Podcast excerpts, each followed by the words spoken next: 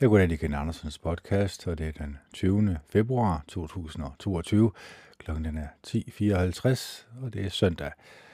Og i dag, ja, det bliver en oplæsningsdag, fordi at øh, i den engelske podcast har jeg øh, i øjeblikket læst øh, Jobs bog, og så salme, tror det er 73 til 89 op øh, højt. Og det vil så også gøre i den danske. Så hvis man ikke bryder sig om en oplæsning, så skal man skrive væk lige i øjeblikket, fordi at øh, det bliver kun en oplæsning, det her. Den kommer nok også til at vare i rimelig lang tid, men nu ser vi til det. Så without further ado, som man siger, lad os komme i gang med Jos bog. I landet Us boede der en mand, der hed Job. Han var en god og retfærdig mand, som var trofast i et og alt – han tilbad Gud og holdt sig langt fra det, der var ondt. Jo blev far til syv sønner og tre døtre.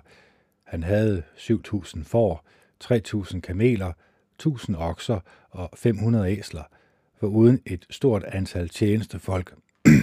Så han var den største af alle dem, der boede i Østen. Hans sønner plejede at holde en fest for hinanden på hver sin dag, og de og de inviterede altid deres tre søstre til at komme og spise og drikke sammen med dem. Når en række festdage var forbi, sendte Job bud efter sine sønner for at rense dem. Han stod tidligt op og bragte et brandoffer for hver af dem, for, sagde Job, måske har mine sønner begået en synd og forbandet Gud i deres hjerte. Sådan plejede Job at gøre. Så kom den dag, hvor den sande Guds sønner trådte frem for Jehova, og Satan mødte op sammen med dem. Jehova sagde til Satan, Hvor kommer du fra? Satan svarede Jehova, Jeg har strejfet om på jorden og vandret omkring på den. Og Jehova sagde til Satan, Har du lagt mærke til min tjener Job? Der er ingen som ham på jorden. Han er en god og retfærdig mand, der er trofast i et og alt. Han tilbyder Gud og holder sig langt fra det, der er ondt. Men er det helt uden grund, at Job har tilbedt Gud, spurgte Satan Jehova. Du har jo sat et hegn rundt omkring ham for at beskytte ham selv, hans hus og alt, hvad han har. Du velsigner alt, hvad han arbejder med, og hans mange husdyr breder sig i landet. Men prøv til en forandring at række din hånd ud og tage alt, hvad han ejer fra ham. Så vil han helt sikkert forbande dig lige op i dit ansigt. Jehova svarede Satan, Se, alt hvad han har er i din hånd, men ham selv må du ikke røre. Så forlod Satan Jehova. Nu skete det på den dag, hvor Jobs sønner og døtre spiste og drak vin i den ældste brors hus, at der kom en budbringer til Job og sagde, Okserne var ved at pløje, og æslerne græssede ved siden af dem. Da sabærerne gik til angreb og tog dyrene, de huggede tjenerne ned, og jeg var den eneste, der slap væk og kunne, og kunne give dig besked. Mens han var ved at sige det, kom en anden og sagde, Ild fra Gud slog ned fra himlen, lige der hvor forerne og tjenerne var, og brændte dem op. Jeg var den eneste, der slap væk og kunne give dig besked. Og mens han var ved at sige det, kom en anden og sagde, der kom tre bander af kaldærer, som overfaldt kamelerne og tog dem. Tjenerne huggede de ned, og jeg var den eneste, der slap væk og kunne give dig besked. Før han havde talt ud, kom der endnu en budbringer, og han sagde, dine sønner og døtre sad i deres ældste brors hus og spiste og drak. Pludselig kom der en kraftig vind ude fra ørkenen. Den greb fat i husets fire hjørner, så huset styrtede sammen over de unge mennesker, og de blev dræbt. Jeg var den eneste, der slap væk og kunne give dig besked. Så rejste Job sig op, flængede sit tøj og klippede håret af sit hoved. Han kastede sig ned, bøjede sig og sagde, Nøgen kom jeg ud af min mors liv, og nøgen vender jeg tilbage. Jehova har givet, og Jehova har taget. Lad Jehovas navn stadig blive lovprist. I alt dette syndede Job ikke og bebrejdede ikke Gud noget. Senere kom den dag, hvor den sande Guds sønner trådte frem for Jehova. Satan mødte op sammen med dem og trådte også frem for Jehova. Jehova sagde til Satan, Hvor kommer du fra? Satan svarede Jehova, Jeg har strejfet om på jorden og vandret omkring på den. Og Jehova sagde til Satan, Har du lagt mærke til min tjener Job? Der er ingen som ham på jorden. Han er en god og retfærdig mand, der er trofast i et og alt. Han tilbeder Gud og holder sig langt fra det, der er ondt, og han holder stadig fast ved sin integritet, selvom du prøver at udfordre mig til at knuse ham uden nogen grund. Men Satan svarede Jehova, hud for hud. Et menneske vil give alt, hvad det har for sit liv. Men prøv til en forandring at række din hånd ud for at ramme hans kød og hans knogler. Så vil han helt sikkert forbande dig lige op i dit ansigt. Jova svarede Satan. Se, han er i din hånd. Du må bare ikke tage hans liv. Så forlod Satan Jehova, og han ramte Job med smertefulde bylder fra hoved til fødder. Og Job tog et potteskår til at skrabe sig med, mens han sad i en askedynge. Til sidst sagde hans kone til ham, vil du virkelig blive ved med at være trofast? Forband dog Gud og dø. Men han svarede, nu taler du som en kvinde uden fornuft. Skulle vi kun tage imod det gode fra den sande Gud og ikke det dårlige? Til trods for alt det, Job kom ud for, syndede han ikke med sine ord. Tre mænd, der kendte Job, hørte om alle de ulykker, der havde ramt ham, og de ankom fra hver sit sted. Det var Temanitten Elifas, Shuhitten Bildad og Namatitten Sofar. De havde aftalt at mødes for at tage hen og vise Job deres medfølelse og trøste ham. Da de på afstand fik øje på ham, kunne de slet ikke kende ham. De begyndte at græde højt og flænge deres tøj, og de kastede jord op i luften og ned på deres hoveder. Så sad de på jorden sammen med ham i syv dage og syv nætter. Ingen af dem sagde et ord til ham, for de så, hvor meget han led. Derefter begyndte Job at tale og at forbande den dag, han blev født. Han sagde, Lad den dag, hvor jeg blev født, blive slettet, og den nat, hvor man sagde, en mand er blevet undfanget. Lad den dag blive liggende i mørke. Lad Gud i himlen se bort fra den. Lad intet lys skinne på den. Lad det dybeste mørke tage den til sig. Lad en regnsky sænke sig over den. Lad det, der kan formørke en dag, jage den væk. Den nat, lad det sorte mørke overtage den. Lad den ikke glædes over at være blandt årets dage, og lad den ikke indgå i årets måneder. Ja, lad den nat blive ufrugtbar. Lad ingen udbrud af glæde høres i den. Lad dem, der forbander dagen, dem, der kan vække livjatan, forbande den dag. Lad dens morgenstjerner blive slukket. Lad natten vente forgæves på dagslys, og lad den ikke se daggryde. For den hindrede ikke min mor i at føde mig, og den skånede ikke mine øjne for at se elendighed. Hvorfor døde jeg ikke ved fødslen? Hvorfor overlevede jeg, da jeg kom ud af min mors mave? Hvorfor var der knæ, der tog imod mig, og bryster, hvor jeg kunne blive armet? Jeg kunne have ligget og haft ro. Jeg kunne have sovet fredeligt. Sammen med jordens konger og deres rådgivere, der byggede sig steder, som nu ligger i ruiner, og sammen med fyrster, der ejede guld og hvis huse var fyldt med sølv. Hvorfor var jeg ikke som et barn, der er dødfødt og skjult, som børn, der aldrig får dagens lys at se. I graven er selv de onde faldet til ro. Der har de trætte fået hvile. Der hviler fangerne sammen i fred. De hører ingen stemme, som tvinger dem til at arbejde. Der er små og store lige, og trallen er løs fra sin herre. Hvorfor giver Gud lys til den, der lider, og liv til dem, der er dybt fortvivlet? Hvorfor længes de efter døden, uden at den kommer? De søger mere ivrigt efter den, end efter skjulte skatte. De jubler af glæde og er lykkelige, når de finder graven. Hvorfor giver han lys til en mand, der er faret vild, og som Gud har spærret inde? Mine suk har erstattet min mad. Mine klageråb strømmer frem som vand. Det, jeg frygtede, har ramt mig, og det, jeg var bange for, er kommet over mig.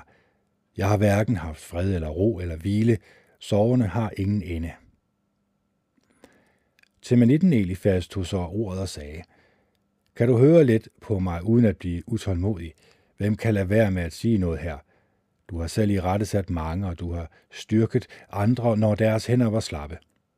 Men med dine ord hjalp du dem, der snublede til at rejse sig, og du styrkede dem, som var ved at synke i knæ. Men nu kommer det over dig selv, og så bliver du slået ud. Det rammer dig selv, og du bliver fortvivlet. Giver din gudfrygt dig slet ingen tillid – giver din perfekte livsførelse der ikke noget håb, tænk lige over dette.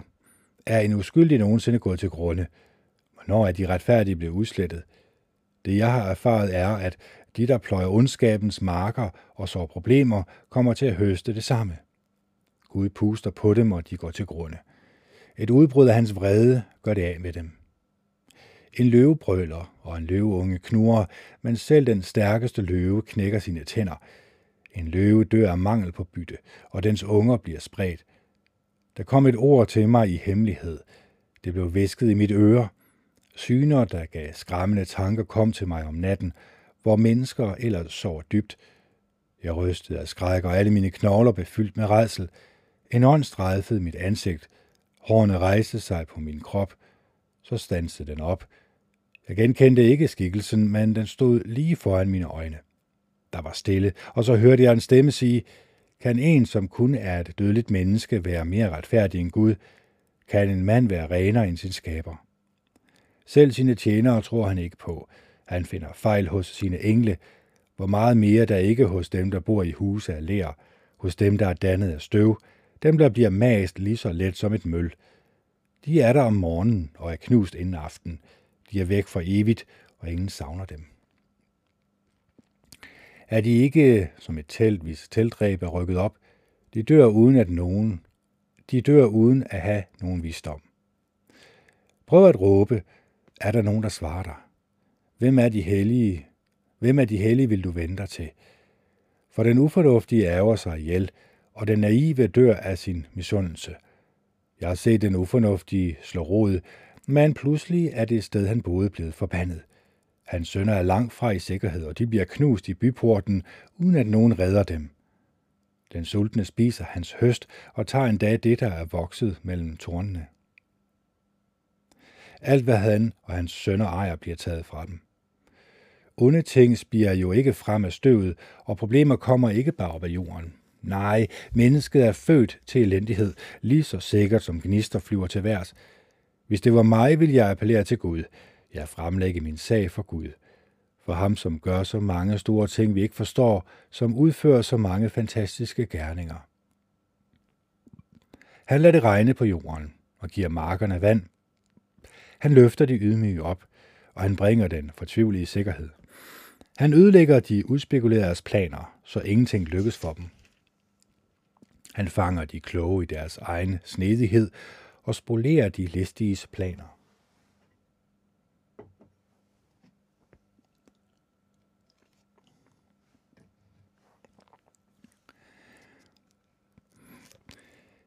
De møder mørke midt på dagen, og ved middagstid famler de sig frem, som om det var nat. Han redder andre fra de kloges skarpe ord og udfrier de fattige fra de stærkes hånd. Derfor er der håb for de svage, og mund lukkes på de uretfærdige. Lykkelig er den, som Gud i rette sætter. Derfor må du ikke afvise straffen fra den almægtige. For han giver dig et smertefuldt sår, men forbinder det selv. Han slår i stykker, men heler med sine egne hænder. Han vil redde dig fra seks ulykker, og den syvende vil heller ikke skade dig. Når der er hungersnød, vil han udfri dig fra døden, og når der er krig, vil du ikke blive slået ihjel. Du vil være i sikkerhed for tungens pisk, og du vil ikke være bange for ødelæggelsen, når den kommer. Du vil læge af trusler om ulykker og sult, og du vil ikke frygte jordens vilde dyr. Stenene på marken vil ikke give dig besvær, og du vil være i fred for de vilde dyr fra marken. Du vil vide, at der er trygt i dit telt, og når du ser efter der, hvor dine dyr græsser, mangler ingen af dem. Du vil glæde dig over mange børn og få lige så mange efterkommere, som der er planter på jorden. Du vil stadig være stærk, når du går i graven, som du høstet korn, der samles i ne. Se, det er, hvad vi har fundet frem til, og sådan er det. Hør efter og accepter det. Så svarede Job, jeg ville ønske, at min desperation kunne vejes og lægges på vægtskåle sammen med min elendighed, for den er tungere end havets sand, og derfor er jeg kommet til at sige noget tankeløst. Pile fra den almægtige har gennemboret mig, og deres gift trænger ind i mit sind. Gud har sendt en hær af ulykker imod mig, skruder et hvidæsel, hvis det har græs, eller brøler en okse, hvis den har foder. Hvis man ikke kommer selv på mad, der mangler smag, smager katostens saft af noget – jeg har nægtet at røre ved den slags. Det gør mig dårlig som fordærvet mad. Bare min bøn vil blive opfyldt, og Gud vil indfri mit ønske. Bare Gud vil knuse mig, række sin hånd ud og gøre det af med mig. Selv det ville trøste mig. Jeg ville springe af glæde trods mine konstante smerter, for jeg har ikke fornægtet den helliges ord. Er jeg stærk nok til at blive ved med at vente, og kan jeg se frem til noget, som er værd at leve videre for? Er jeg stærk som en klippe, er min krop lavet af kover? Kan jeg på nogen måde hjælpe mig selv, når alle mine midler er taget fra mig? Den, der nægter at vise sit medmenneske lojal kærlighed, vil også holde op med at vise ærefrygt for den almægtige. Mine egne brødre har været lige så upålidelige som en vinterbæk, som vandet i vinterbækkene, der tørrer ud. De er mørke af is, og den smeltende sne forsvinder i dem. Men på et tidspunkt holder vandet op med at løbe. Når vejret bliver varmt, tør bækkene ud. De ændrer retning, flyder ud i ørkenen og er væk. Karavanerne fra Tema søger efter dem. De rejsende fra Saba venter på dem. Men deres tillid har været forgæves. De kommer hen til stedet kun for at blive skuffet. Det er sådan, I er blevet for mig. I har set mine frygtelige ulykker, og I er bange. Har jeg sagt, giv mig noget, eller bedt om at få noget af jeres formue? Har jeg bedt jer om at redde mig fra en fjende, eller at befri mig for undertrykkere? Belær mig, så vil jeg tige stille. Hjælp mig til at forstå, hvad jeg har gjort forkert. Ærlige ord gør ikke ondt, men hvad gavn gør jeres bebrejdelser? Vil I bebrejde mig for mine ord, en fortvivlet mands udtalelser, der bare blæses væk af vinden? I ville sikkert også kaste lod om en forældreløs og sælge jeres egen ven. Så vend jer om og se på mig. Jeg vil ikke lyve jer lige op i ansigtet. Tænk over tingene igen og fejlbedøm mig ikke. Jeg overvejer sagen på ny, for jeg er lige så retfærdig som før. Er jeg uretfærdig i det, jeg siger? Må det ikke min gane kan smage, om noget er forkert? Er det dødelige menneskes liv på jorden ikke som tvangsarbejde, og hans dage ikke som en daglejers? Som en slave sukker han efter skygge, og som en daglejer længes han efter sin løn. Sådan har jeg haft måneder, hvor alt var forgæves. Netter med elendighed har jeg fået tildelt. Når jeg lægger mig ned, spørger jeg, hvornår kan jeg stå op? Natten slæber sig afsted, og jeg kaster mig restløs rundt, indtil det bliver morgen. Min krop er dækket af madikker og snavs. Min hud er fuld af skorp og betændelse. Hurtigere end en vævers skyttels øh, flyver mine dage afsted. De forsvinder uden at der er noget håb. Husk, at mit liv kun er et vindpust, at jeg aldrig mere vil få glæden at se. Den, der ser mig nu, vil ikke længere kunne se mig. Dine øjne vil spejde efter mig, men jeg er væk. Som en sky, der opløses og forsvinder. Sådan er den, der går ned i graven. Han kommer ikke op igen. Han kommer aldrig mere hjem, der hvor han boede, vil han blive glemt. Derfor vil jeg ikke holde mig tilbage fra at sige noget. Jeg vil lade mit forpinte sind tale. I min fortvivlelse vil jeg klage min nød. Er jeg havet eller et havuhyre, så du er nødt til at vogte mig strengt. Når jeg siger, min seng vil trøste mig, mit leje vil lindre min smerte, så skræmmer du mig med marit, forfærder mig med syner. Jeg ville foretrække at kvæles. Jeg er hellere dø end leve med denne krop. Jeg er led ved livet. Jeg vil ikke leve længere. Lad mig være, for mine dage er kun som et åndedrag. Hvad er et dødeligt menneske, at du beskæftiger dig med ham, at du overhovedet viser ham opmærksomhed? Hvorfor inspicerer du ham hver morgen og sætter ham på prøve hver øjeblik? Vil du ikke nok vende dit blik væk fra mig og lade mig være i fred, længe nok til, at jeg kan synke mit spyt? Hvis jeg har syndet, hvordan vil det da kunne skade dig, dig der holder øje med menneskene? Hvorfor har du gjort mig til din skydeskive? Er jeg blevet en byrde for dig? Hvorfor tilgiver du ikke mine overtrædelser og undskylder mine fejl? Snart ligger jeg alligevel i jorden, og du vil lede efter mig, men jeg vil være borte. Så tog Shuhiden Bildad ordet og sagde, Hvor længe vil du blive ved med at tale sådan? Det du siger er jo ikke andet end blæsevær. Ville Gud dømme uretfærdigt? Ville den almægtige fordreje retfærdigheden?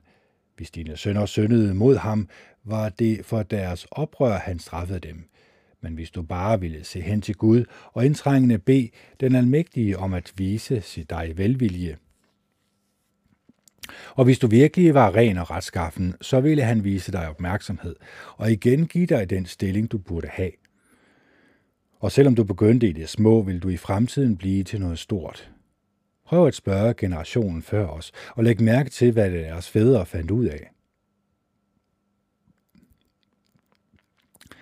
Vi blev jo først født i går, og vi ved ingenting, for vores skygge på jorden er en skygge, og for, ja, for vores dage på jorden er en skygge. Må ikke vores forfædre ville belære dig og fortælle dig, hvad de ved? Bliver en papyrusplante høj, hvis der ikke er sumpet jord? vokser kæmpe rør sig store uden vand. De visner, før de blomstrer, før de bliver høstet, og før alle andre planter. Sådan ender det for alle, der glemmer Gud. Den gudløses håb vil briste. Hans tillid er forgæves, og det, han har stolet på, er lige så skrøbeligt som et æderkoppespind. Han vil støtte dig til sit hus, men det holder ikke. Han vil klamre sig til det, men det bliver ikke stående. Han er en saftig plante, der står i solen, og hans ranker breder sig i haven. Hans rødder fletter sig sammen i en stendynge. Han finder et hjem mellem stenene, men når han så bliver rykket op fra det sted, hvor han står, vil det nægte at kendes ved ham. Dig har jeg aldrig set, vil det sige. Ja, sådan vil han forsvinde, og så vil andre skyde op af jorden. Gud vil aldrig forkaste dem, der er trofaste, og han vil ikke give de onde nogen støtte. Han kan igen fylde din mund med latter og lægge glædesråb på dine læber. De, der hader dig, vil blive fuldstændig ydmyget, og de ondes telt vil ikke længere findes. Job svarede, jeg ved udmærket, at det forholder sig sådan, men hvordan kan et dødeligt menneske forføre, eller undskyld, fremføre sin sag og få ret over for Gud? Hvis en fik lyst til at argumentere med Gud, ville han ikke kunne svare på et ud af tusind spørgsmål fra ham. Hans hjerte er vist, og hans kraft er stor. Hvem kan trodse ham og slippe godt fra det? Han flytter bjerge, uden at nogen er klar over det. I sin vrede får han dem til at styre, styrte sammen. Han får jorden til at ryste, så dens søjler skælver. Han befaler solen at lade være med at skinne og spærre for stjernernes lys. Helt alene spænder han himlen ud, og han træder på havets høje bølger.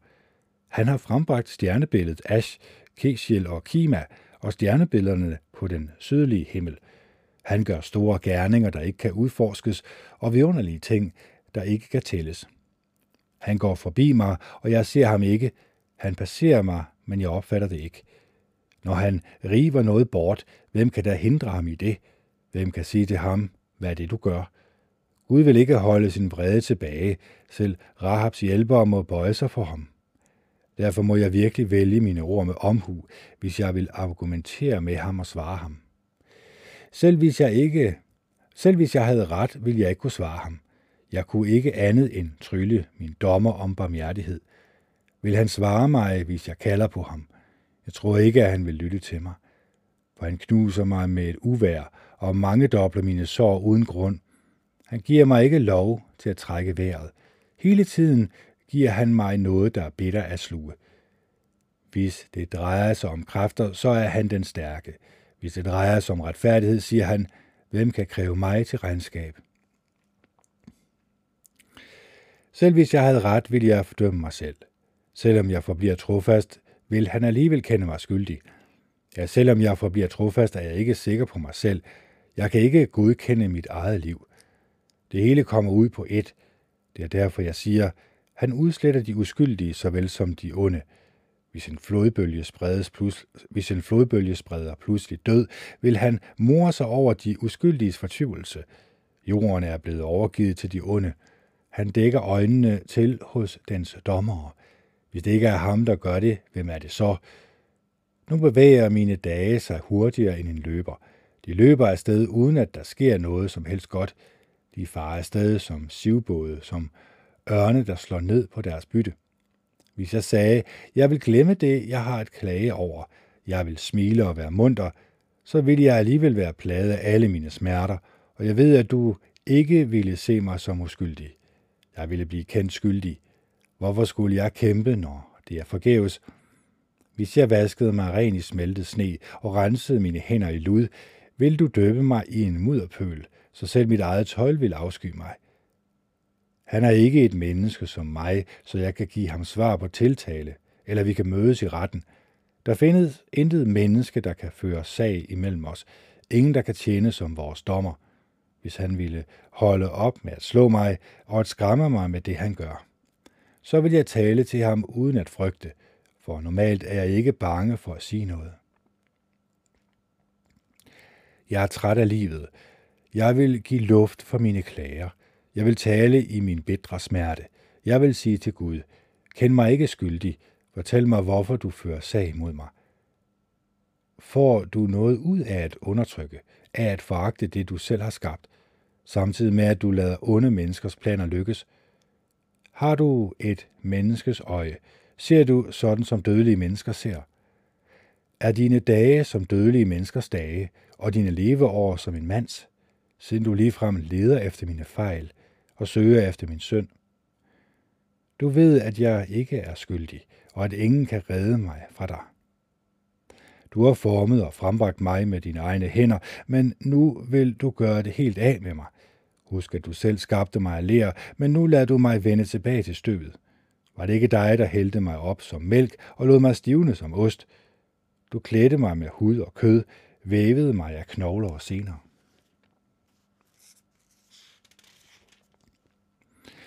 Du har givet mig livet og vist mig lojal kærlighed, og du har omsorgsfuldt beskyttet mig. Men i hemmelighed har du hele tiden været besluttet på at ramme mig. Jeg ved, at disse ting kommer fra dig. Hvis jeg syndede, ville du se det, og du vil ikke se gennem fingre med min overtrædelse. Hvis jeg er skyldig, er jeg fortabt, og selv hvis jeg er uskyldig, kan jeg ikke holde hovedet højt, for mit liv er fyldt med ydmygelse og ledelse. Hvis jeg løftede mit hoved, sætter du efter mig som en løve, og viser igen din magt over mig. Du vil føre nye vidner imod mig, blive endnu mere vred på mig og ramme mig med modgang og ulykker. Hvorfor lod du mig overhovedet blive født? Jeg burde have været død, før nogen som helst så mig. Så ville det have været som om, jeg aldrig havde eksisteret. Jeg var kommet direkte fra livmoren til graven. Er mine dage ikke få? Bare han ville lade mig være, vende blikket væk fra mig, så jeg kunne få en smule lindring. Før jeg går bort til det dybe mørkes land, så jeg ikke vender tilbage fra, som jeg ikke vender tilbage fra, til landet, hvor alt er sort og dystert og ligger i skygge, hvor der ikke er nogen orden, og hvor selv det lys, der skinner er mørke. Så tog Nahamiden sofa ordet og svarede. Skal alle disse ord bare have lov til at stå alene? Har en mand ret bare fordi han snakker meget? Skulle din tomme snak lukke munden på andre? Er der ingen, der vil i rette sætte dig for dine hånende ord? Du påstår jo, alt hvad jeg belærer andre om er sandt, og jeg er ren i Guds øjne. Men hvis bare Gud ville tale og sige dig sandheden, så ville han åbenbare visdommens hemmeligheder for dig, og praktisk visdom har jo mange sider. Du ville opdage, at Gud faktisk ser bort fra nogle af dine fejl. Kan du forstå Guds dybe visdom, eller finder du af alting, eller finde ud af alting om den mægtige? Visdom er højere end himlen. Hvad kan du stille op? Den er dybere end graven. Hvor meget kan du forstå? Den er større end selve jorden, og mere vidragt end havet. Hvis han farer frem mod en mand, der tilbageholder ham og bringer ham for retten, kan manden så sætte sig imod det. Han gennemskuer det, når mennesker er falske. Må ikke han bemærker det, når der foregår noget ondt. Hvis en tomhjernet mand kan forstå noget som helst, så kan et vildæsel også føde et menneske. Bare du ville ændre indstilling og række hænderne ud mod Gud. Hvis din hånd gør noget, der er ondt, så fjern det, og giv ikke det uretfærdige lov til at bo i din telte. Så kan du løfte dit hoved med god samvittighed. Du kan stå fast og behøver ikke at frygte noget. Du vil glemme dine problemer. De vil være som vand, der er flyttet forbi dig. Dit liv vil blive lysere end dagen ved midnatstid, ved middagstid. Selv dit mørke stunder vil være som den lyse morgen. Du vil være tillidsfuld, fordi der er håb. Du vil se dig omkring og trygt lægge dig til at sove. Du vil lægge dig, uden at nogen gør dig bange, og mange vil søge at blive venner med dig. Men de ondes øjne vil svigte. De får ikke øje på noget tilflugtssted, og deres eneste håb er at dø. Job svarede så, I er virkelig folk, der ved besked. Når I dør, er det slut med al visdom, men jeg har også forstand på noget. Jeg står ikke tilbage for jer. Det, I har sagt, er det ikke noget alle ved. Jeg er blevet til grin for mine venner, og jeg råber til Gud for at forsvare. En retfærdig og skyldig mand er til grin. Et ubekyndet menneske lærer af ulykker og tror, at de kun rammer folk, der ikke står fast på fødderne. Røverne har fred i deres telte, og de, der provokerer Gud, er trygge. De går med deres Gud i hænderne. Men prøv at spørge dyrene, så vil de belære dig. Og spørg himlenes fugle, de vil give dig svar. eller betragt jorden, og den vil belære dig, og havets fisk vil give dig besked. Hvem blandt alle disse ved ikke, at det er Jehovas hånd, der har skabt dem? I hans hånd er alle levende skabningers liv og alle menneskers åndedræt.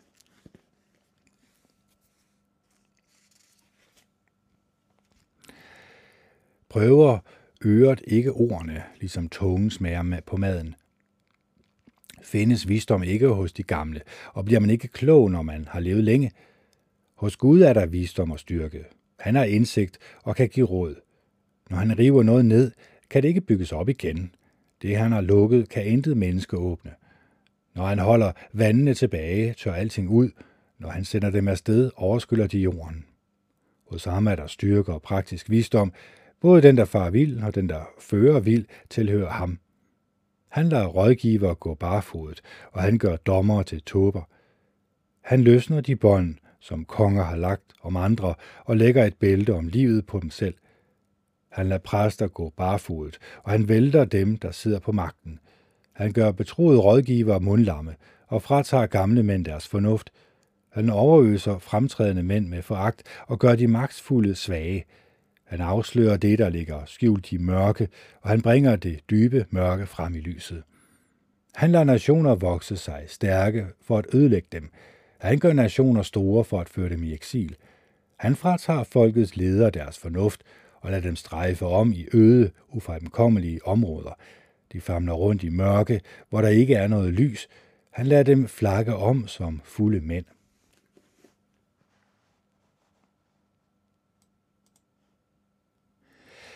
Ja, mit øje har set alt dette. Mit øre har hørt det, og jeg har forstået det. Jeg ved lige så meget, som I ved. Jeg står ikke tilbage for jer. Jeg ville foretrække at tale med den almægtige selv. Jeg ønsker at bringe min sag frem for Gud. Men I smører mig ind i løgne. I er elendige læger. Hvis I ville tige helt stille, vil det være et tegn på visdom. Lyt nu til mine argumenter og hør mine læbers appel – vil I komme med uretfærdige påstande for at forsvare Gud, og vil I lyve til fordel for ham? Vil I stille jer på hans side? Vil I prøve at tale den sande Guds sag? Vil I slippe godt øh, fra det, hvis han så nærmere på jer? Kun I narre ham, som I narre et dødeligt menneske? Han vil helt sikkert gå i rette med jer, hvis I viser partiskhed og prøver at dække over det. Bliver I ikke skræmt af hans storhed, og er I ikke skrækslagende for ham? Jeres kloge udtalelser er ordsprog af aske. Jeres forsvar er lige så skrøbeligt som et forsvar af lær. Ti stille, så jeg kan få lov at sige noget. Så må der ske med mig, hvad der vil. Hvorfor udsætter jeg mig selv for risiko og sætter livet på spil? Måske slår Gud mig ihjel, men jeg vil alligevel vente på ham med håb. Jeg vil forsvare min sag over for ham. Så vil han blive min redning, for et gudløst menneske kan ikke træde frem for ham. Lyt opmærksom til mine ord. Hør på min forklaring. Se nu her. Jeg er klar til at fremlægge min sag. Jeg ved, at jeg har ret. Hvem har nogen argumenter imod mig? Jeg ville dø, hvis jeg skulle tige stille. Gør bare to ting for mig, Gud, så vil jeg ikke skjule mig for dig mere. Tag din tunge hånd væk fra mig, og lad ikke frygt for dig gøre mig bange. Enten må du kalde og lade mig svare, eller også må du lade mig tale og så svare mig. Hvilket fejl og synder har jeg begået? Fortæl mig om min overtrædelse og min synd. Hvorfor skjuler du dit ansigt og betragter mig som din fjende? Vil du prøve at skræmme et vinblæst blad eller jage efter et tørt halmstrå? Du nedskriver jo konstant hårde anklager mod mig, og du kræver mig til regnskab for de fejl, jeg begik som ung – du har sat mine fødder i gabestokken. Du holder øje med mig, uanset hvor jeg går hen, og du følger alle mine fodspor. Mennesket nedbrydes som noget, der rådner, som et stykke tøj, der ædes af møl. Et menneske født af en kvinde har et kort liv fyldt med bekymringer. Han kommer op som en blomst og visner så væk. Han flygter som en skygge og forsvinder – Ja, du har rettet dit blik mod ham, og du lægger sag an mod ham. Hvem fødes som ren af en uren? Ingen. Hvis hans dage er fastsat, så afhænger antallet af hans måneder af dig. Du har sat en grænse, han ikke kan overskride. Vend dit blik væk fra ham, så han kan få fred, indtil han slutter sin dag, ligesom en daglejer. Selv et træ er der jo håb for. Hvis det bliver fældet, vil det skyde igen, og det vil blive ved med at sætte nye grene. Hvis roden i jorden bliver gammel og stuppen dør i mulden, vil det spire igen ved lugten af vand, og det vil sætte grene som en ny plante. Men når en mand dør, er hans kraft forsvundet. Når et menneske udånder, hvor er det så? Fra en sø forsvinder vandet, en flod svinder ind og tørrer ud, og menneskene lægger sig uden at rejse sig igen. De vågner ikke, før himlen er borte, og det bliver heller ikke vækket af deres søvn. Bare du ville gemme mig i graven, skule mig indtil din vrede lægger sig, sætte mig en tidsfrist og huske mig. Hvis en mand dør, kan han så leve igen. Jeg vil vente så længe mit tvangsarbejde varer, lige til min befrielse kommer. Du vil kalde, og jeg vil svare dig. Du vil længes efter den, dine hænder har skabt. Men lige nu tæller du hvert eneste skridt, jeg tager. Du er kun på udkig efter mine sønner. Min overtrædelse er forsejlet i en pose, og du forsejler mine fejl med lim. Som et bjerg falder sammen og smuldrer væk, og en klippe rives løs fra sit sted. Som sten slides ned af vand, og jord skylles væk af vandstrømme, sådan har du ødelagt det dødelige menneskes håb. Du tvinger ham i knæ, så han giver op. Du forandrer hans udseende og sender ham væk. Hans sønner æres, men han ved det ikke. De bliver ubetydelige, men han er ikke klar over det. Han føler kun smerte, så længe han er i sit kød. Han sørger kun, så længe han er i live. Til manitten Elifas tog så ordet og svarede, Vil en klog mand svare med tomme argumenter, eller fylde sit indre med skadelige tanker? I rettesættelse med ord alene hjælper ikke noget, og snak gavner intet i sig selv. Du undergraver frygten for Gud og nedbryder respekten for ham. Det er din søn, der dikterer, hvad du siger, og du vælger udspekulerede ord. Det er din egen mund, ikke mig, der fordømmer dig. Dine egne læber vidner imod dig. Var du det første menneske, der nogensinde blev født, eller kom du til verden før højene? Hører du det, Gud siger i fortrolighed, eller har du ene ret på visdom? Hvad ved du, som vi ikke ved? Hvad forstår du, som vi ikke forstår? Vi har både gråhårede og gamle iblandt os, men der er meget ældre end din far. Er Guds trøst eller andres venlige ord ikke nok for dig? Hvorfor rives du med af dit hjerte, og hvorfor lyner dine øjne af vrede? Du retter jo din vrede mod Gud selv, og taler derfor, som du gør. Hvordan skulle et dødeligt menneske kunne være rent, eller en, der er født af en kvinde, være retfærdig? Selv sine engle stoler han ikke på, og selv himlen er ikke ren i hans øjne. Skulle han da stole på et menneske, som er frastødende og fordærvet, på en mand, der hælder uretfærdighed i sig som vand? Nu vil jeg give dig besked. Hør på mig. Jeg vil fortælle, hvad jeg har set, hvad vise mænd har fortalt videre fra deres fædre, ting de ikke har holdt skjult. Det dem alene blev landet givet, og ingen fremmede kom ind i blandt dem. Det onde menneskes pines alle sine dage. Tyrannen lider i alle de år, han har fået tildelt. Hans ører hører skræmmende lyde. I fredstid bliver han overfaldet af røvere. Han tror ikke, at han slipper ud af mørket. Han er bestemt til at falde for sværet. Han strejfer om for at finde mad, men hvor er den? Han ved alt for godt, at mørkets dag er tæt på. Angst og bekymring skræmmer ham, slår ham ud, som hvis en konge stod klar til at angribe. Han løfter troende sin hånd mod Gud og prøver at udfordre den almægtige. Han stormer stedet hen imod Gud med sit tykke, stærke skjold. Hans ansigt svulmer af fedme, og hans hofter buler af fedt, men han bor i byer, som vil blive lagt i ruiner, i huse, som ingen længere vil bo i, og som vil blive til stendynger. Han vil ikke blive rig, og han vil ikke samle sig velstand. Hans besiddelser vil ikke brede sig i landet. Han vil ikke slippe ud af mørket. En flamme vil afsvide hans nye grene, og et pust fra Gud vil gøre det af med ham. Han skulle ikke lade sig narre til at stole på noget værdiløst, for det han opnår ved det, vil også være værdiløst. Det vil han erfare, før hans dage kommer, og hans grene vil aldrig springe ud. Han vil være som en vinstok, der taber sine druer, inden de er modne, og som et oliventræ, der mister sine blomster. Ja, de gudløse bærer ikke frugt, og ild vil æde de korruptes telte. De undfanger problemer og føder noget ondt. I deres mave vokser bedrag.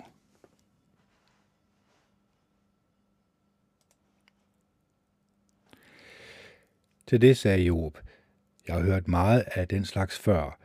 I er trøster, der kun gør det hele værre. Er der ingen ende på tom snak? Hvad er det, der provokerer dig til at svare sådan? Jeg kunne også tale sådan, som I gør. Hvis I var i mit sted, kunne jeg sætte jer på plads med velformulerede taler og ryste på hovedet af jer. Men i stedet ville jeg styrke jer med ord fra min mund, og mine læbers trøst ville give jer lindring – hvis jeg taler, lindrer det ikke min smerte, og hvis jeg holder op med at tale, bliver min smerte så mindre af det. Men nu har han gjort mig træt. Han har udryddet hele min husstand. Og også mig selv griber du fat i, og det er blevet et bevis imod mig. Min egen magre krop vidner imod mig. Hans vrede flår mig i stykker, og han er fjendtlig over for mig. Han skærer tænder af mig. Min fjende gennembor mig med sit blik. De har vendt sig imod mig med opspillet gab, og du har givet mig lusinger for at håne mig. De samler sig imod mig i stor antal. Gud lader drengene håne mig og kaster mig i de ondes hænder. Jeg har ingen bekymringer, men så slog han mig i stykker. Han greb mig i nakken og knuste mig, og så satte han mig op som sin skydeskive. Hans bueskytter omringer mig. Han gennemborer min, mine nyrer og har ingen medlidenhed. Han hælder min galle ud på jorden. Han gennemhuller mig, giver mig det ene brud efter det andet. Han stormer imod mig som en kriger. Jeg har syet sækkelæret sammen for at dække min hud, og jeg har begravet mig, og jeg har begravet min værdighed i støvet. Mit ansigt er rødt af gråd, og der er mørke skygger omkring mine øjne. Selvom jeg ikke har begået vold, og min bøn er ren, jord, dæk ikke over mit blod, lad ikke mit skrig blive begravet. Selv nu har jeg et vidne i himlen, den der kan gå i vidneskranken for mig er i det høje.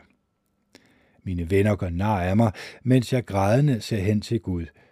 Lad nogen afgøre denne sag mellem en mand og en Gud, mellem mand og Gud, som var det en sag mellem to mennesker.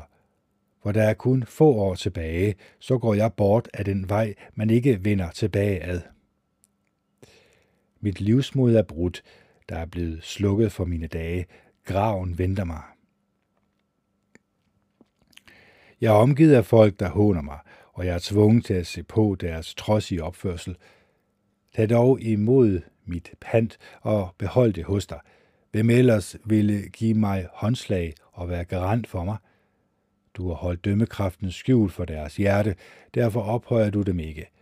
Nogle tilbyder at dele ud til deres venner, mens deres egne børn bliver forsømt, Gud har gjort mig til en, som folkene morer sig over, så jeg er blevet en, man spytter i ansigtet. Mine øjne sløres af sorg, og mine lemmer er ikke andet end en skygge. Retskaffende mennesker stiger forbløffet på dette, og den uskyldige er rystet over de gudløse. Den retfærdige holder fast ved sin vej, og den, der har rene hænder, bliver stærkere og stærkere. Men kom bare og begynd at argumentere igen, for jeg har ikke fundet en eneste iblandt jer, som er vis. Mine dage er forbi. Mine planer, mit hjertes ønsker er blevet knust. Man gør nat til dag og siger, fordi det er mørkt, må det snart blive lyst. Når jeg har ventet lidt endnu, bliver graven mit hjem. I mørket skal jeg redde min seng.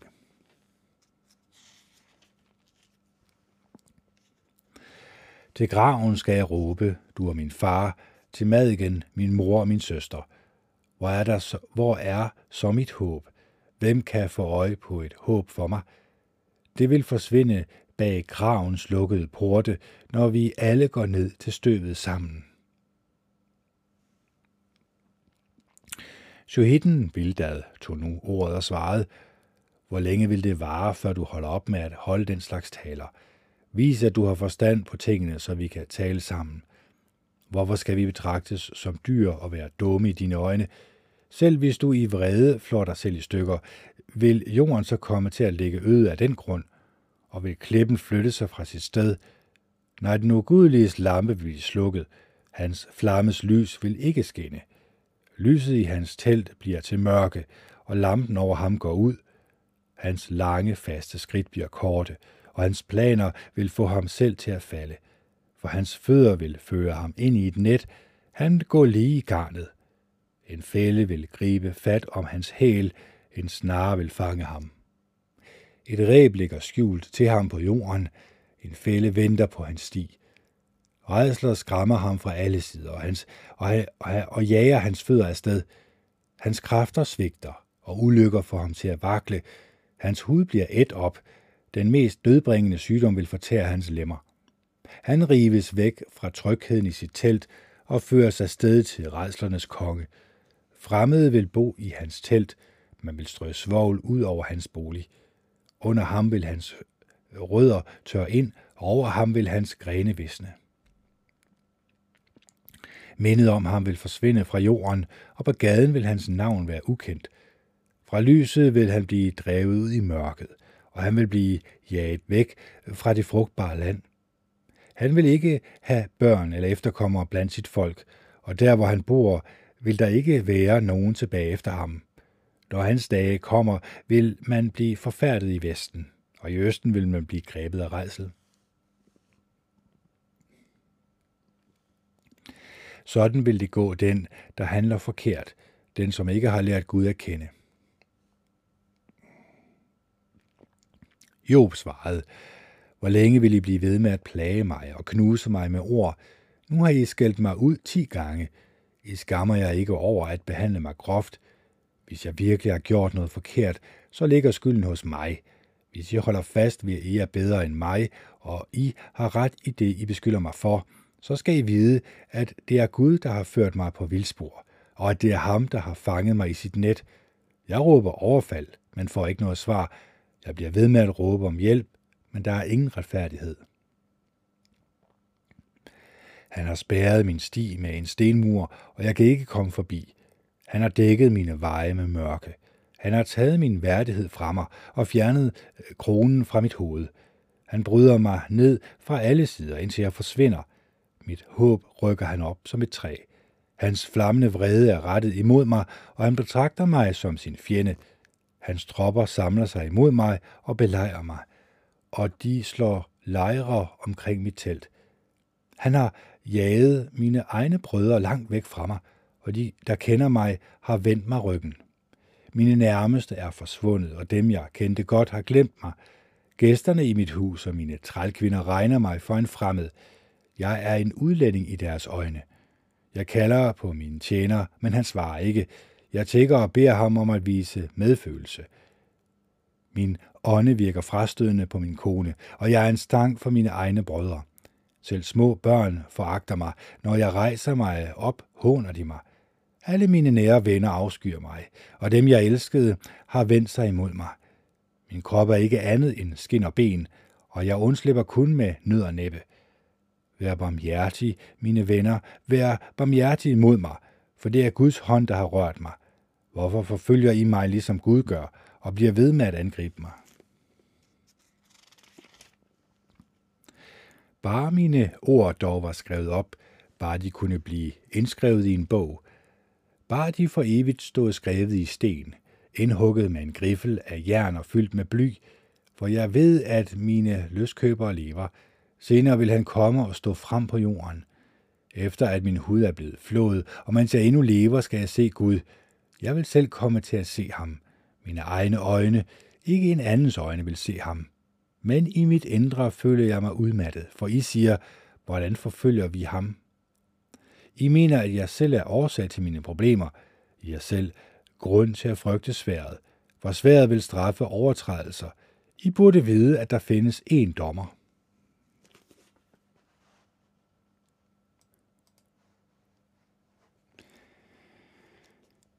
Nahamitten Sofa tog ordet og svarede, Nu tvinger mine urolige tanker mig til at svare, fordi jeg føler mig så ophidset. Jeg har måtte høre på en fornærmelse, i rettelselse, og min forstand, og min forstand tvinger mig til at svare. Du må da altid have vidst dette, for det har været sådan lige siden mennesket blev sat på jorden. De ondes glædesråb er kortvarige, og den gudløses jubel var kun et øjeblik. Selv hvis han gør sig så stor, at han når til himlen, og hans hoved når op til skyerne, vil han forsvinde for evigt, ligesom sin egen afføring. De, der plejede at se ham, vil sige, hvor er han? Han flyver væk som en drøm, og man finder ham ikke. Han jages bort som et syn om natten. Det øje, der så ham engang, ser ham ikke mere, og det sted, hvor han boede, får ham ikke at se igen. Hans børn må bede de fattige om at vise dem venlighed, og med egne hænder må han aflevere sin formue. Hans knogler var fulde af ungdomskraft, men den vil blive til støv sammen med ham. Hvis det onde smager sødt i hans mund, hvis han gemmer det under sin tunge, hvis han nyder smagen af det og ikke vil spytte det ud, men beholder det i sin mund, så vil hans mad blive sur inde i ham. Den vil blive som kobraens gift i hans indre. Han har slugt rigdom, men han vil kaste den op. Gud vil tømme den ud af hans mave. Han vil komme til at dige kobraens gift. En slange skifthænder vil slå ham ihjel. Han kommer aldrig til at se strømme af vand, flod af honning og smør. Han må aflevere det, han har, uden at kunne nyde det.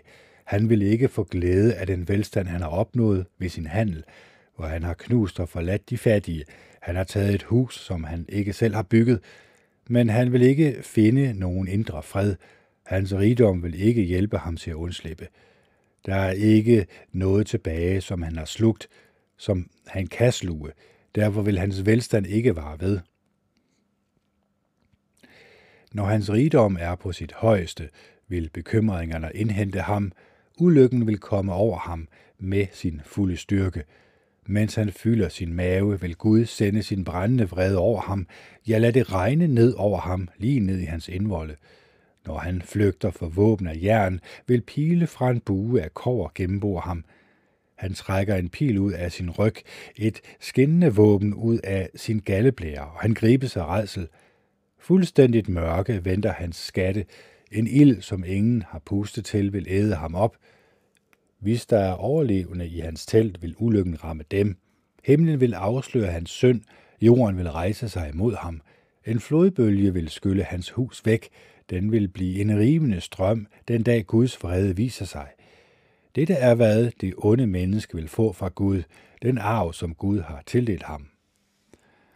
Som svar sagde Job, Hør godt efter, hvad jeg siger. Den trøst kan I da give mig. Ha' tålmodighed med mig, mens jeg taler. Når jeg er færdig med at tale, kan I håne mig. Er det et menneske, jeg retter min klage til? Hvis det var, ville jeg så ikke have mistet tålmodigheden. Se, hvordan jeg ser ud. I vil blive chokeret og lægge hånden over munden. Når jeg selv tænker på det, bliver jeg forfærdet og rystet over hele kroppen. Hvordan kan det være, at de onde bliver ved med at leve, at de bliver gamle og rige? De har altid deres børn i nærheden, og de får deres efterkommere at se. De er trygge i deres hjem, de føler ingen frygt, og Gud straffer dem ikke med sin kæp.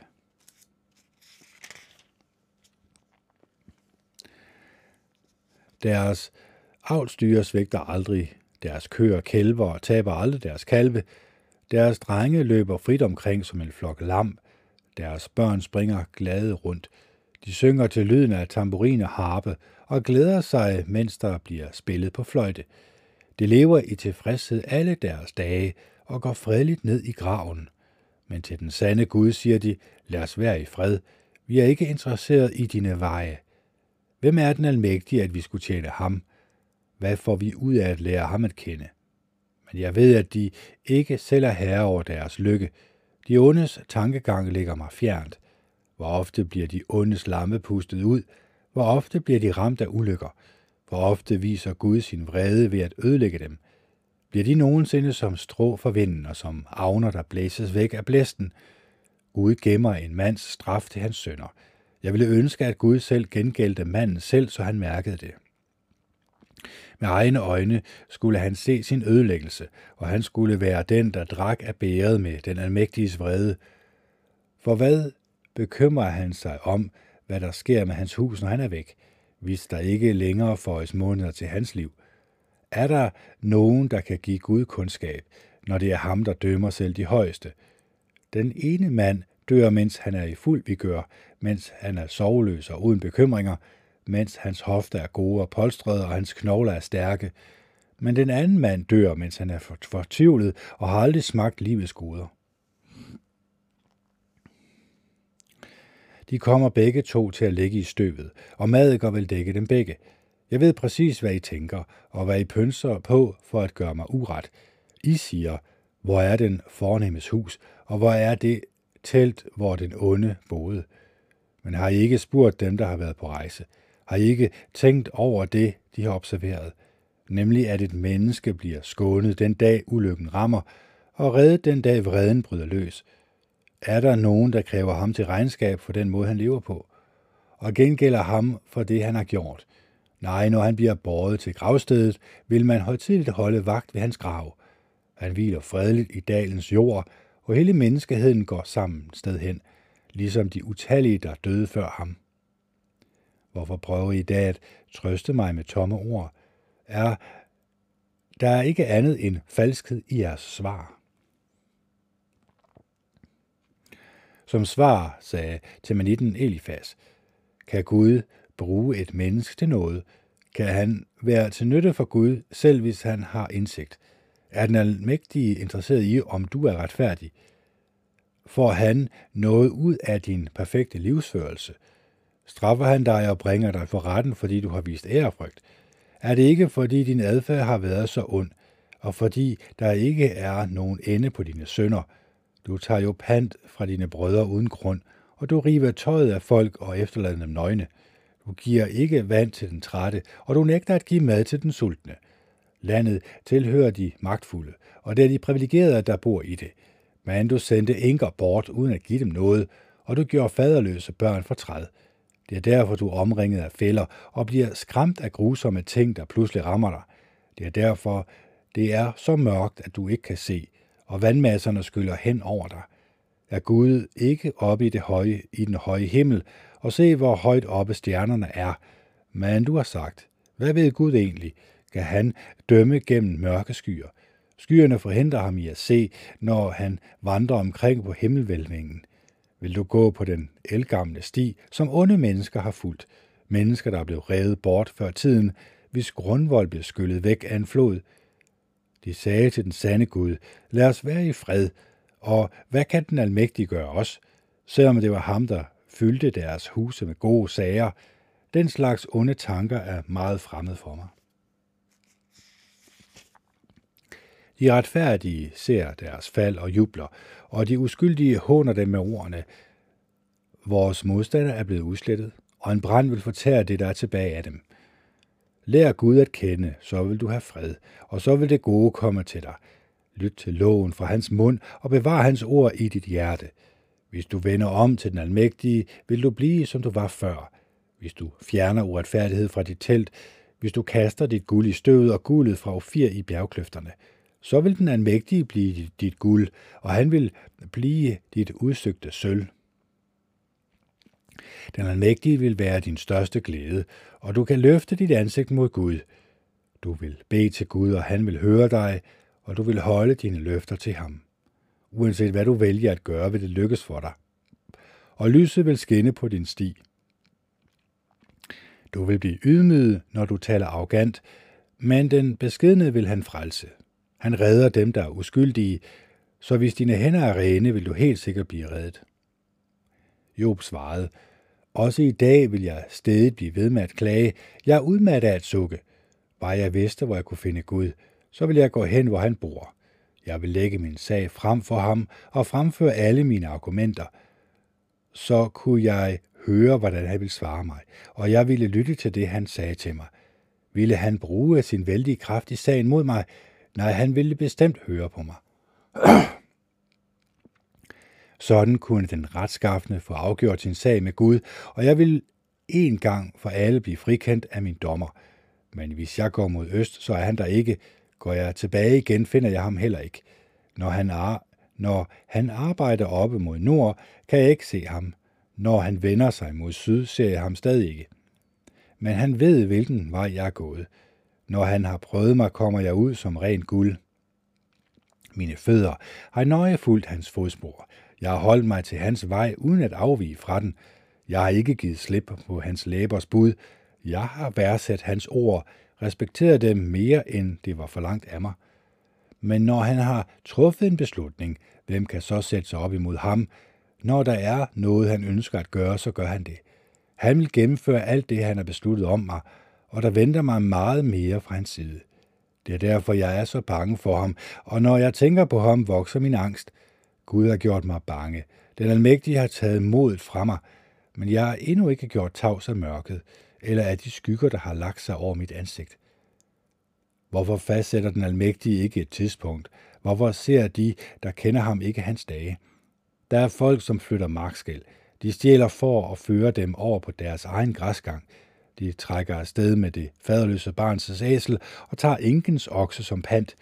De skubber de fattige væk fra vejen. De hjælpeløse på jorden må gemme sig for dem. De fattige må lede efter mad i ødemarken, ligesom vi læsler. De samler føde i ørkenen til deres børn. De må høste på en andens mark og samle det, der er tilbage på de ondes vinmark. Om natten må de ligge nøgne uden tøj på. De har ikke noget at tage over sig, når det er koldt. De bliver gennemblødt, når der er skybrud i bjergene. De trykker sig ind mod klipperne, fordi de ikke har andet ly. Barnet, der ikke har nogen far, bliver revet væk fra sin mors bryst, og de fattiges tøj bliver taget som sikkerhed for lån – så de bliver tvunget til at gå nøgne omkring helt uden tøj, mens de bærer på ne og selv sulter. I middagsheden slider og slæber de mellem terrassernes mure. De træder druer i vinperserne, men selv får de ikke noget at drikke. Inde i byen bliver de døende ved med at jamre, og de dødelige sårede råber om hjælp, men i Guds øjne er der ikke noget galt. Der er nogle, der hader lyset. De anerkender ikke dets veje, og de følger ikke dets stier – Morderen står op, så snart det bliver lyst. Han slår hjælpeløse og fattige mennesker ihjel, og om natten går han på 20 kost, eller på 20 togt. Den utro ægtemand holder øje med, hvornår det bliver mørkt. Han siger, der er ingen, der ser mig, og dækker ansigtet til. Når det er mørkt, bryder tyvene ind i andres hjem. Om natten, og undskyld, om dagen holder de sig hjemme bag lukkede døre, for de er lyssky. Når det bliver morgen, er dagen slut for dem. Nattemørket fare er de derimod godt kendt med. Men det vil hurtigt forsvinde, båret væk af en vandstrøm. Den jord, de ejer i landet, vil blive forbandet. De vender aldrig tilbage til deres vingård. Ligesom tørke og hede fjerner den smeltede sne, så den opsluger graven dem, der har syndet. Sønderens mor vil glemme ham. Han bliver et festmåltid for madigen. Han vil ikke længere blive husket, og uretfærdigheden vil blive knækket som et træ. Han udnytter den kvinde, der ikke kan få børn, og han tager ikke hensyn til enken. Med sin store kraft vil Gud fjerne de magtfulde. Selv hvis de rejser sig, kan de ikke være sikre på deres liv. Gud lader dem øh, føle sig trygge og sikre på sig selv, men han holder øje med alt, hvad de gør. I et lille stykke tid har de succes, men så er det ikke mere. De bliver ydmyget og kappet af som alle andre – skåret af som toppen af kornaks. Hvem kan nu bevise, at jeg lyver, eller gendrive det, jeg har sagt? Som svar sagde Shohiden Bildad, Gud er den, der hersker, hans magt er frygtindgydende. Han skaber fred i himlen. Kan man tælle hans tropper? Er, der ikke, er det ikke hans lys, der står op over alle? Hvordan kan et dødeligt menneske så være retfærdig i Guds øjne? Og hvordan kan en, der er født af en kvinde, være uskyldig? Ikke engang månen lyser klart, og heller ikke stjernerne er rene i hans øjne. Hvor langt mindre så et dødeligt menneske, der er en madike, et menneskebarn, der er en orm. Som svar sagde Job, hvor har du dog hjulpet den svage? Du har sandet været en redning for den, hvis arm manglede styrke. Du har givet fantastiske råd til en, der mangler visdom, og du har selv til overflod vist, at du selv har sund fornuft. Hvem taler du egentlig til, og hvem har inspireret dig til at sige det, du siger? Selv de, der er livløse i døden, de, der ligger længere nede end vand og deres beboere, gyser af frygt. Graven ligger jo nøgen foran Gud. Ødelæggelsens sted er åbent og utildækket. Han spænder nordhimlen ud over det tomme rum. Han hænger jorden op på intet. Han pakker vandene ind i sine skyer og sørger for, at skyerne ikke sprænges på grund af vægten. Han skjuler sin trone ved at indhylde den i sine skyer. Han tegner horisonten hen over vandene, sætter en grænse mellem lys og mørke. Himlens søjler skælver, de ryster, når han hæver stemmen. Havet kommer i oprør, når han viser sin, sin styrke. I sin indsigt knuser han det store havuhyre. Med et pust gør han himlen skyfri. Hans hånd gennemborer den flygtende slange. Men alt det er kun omridset af hans veje. Vi har kun hørt en svag visken om ham. Hvem kan så forstå hans vældige torden?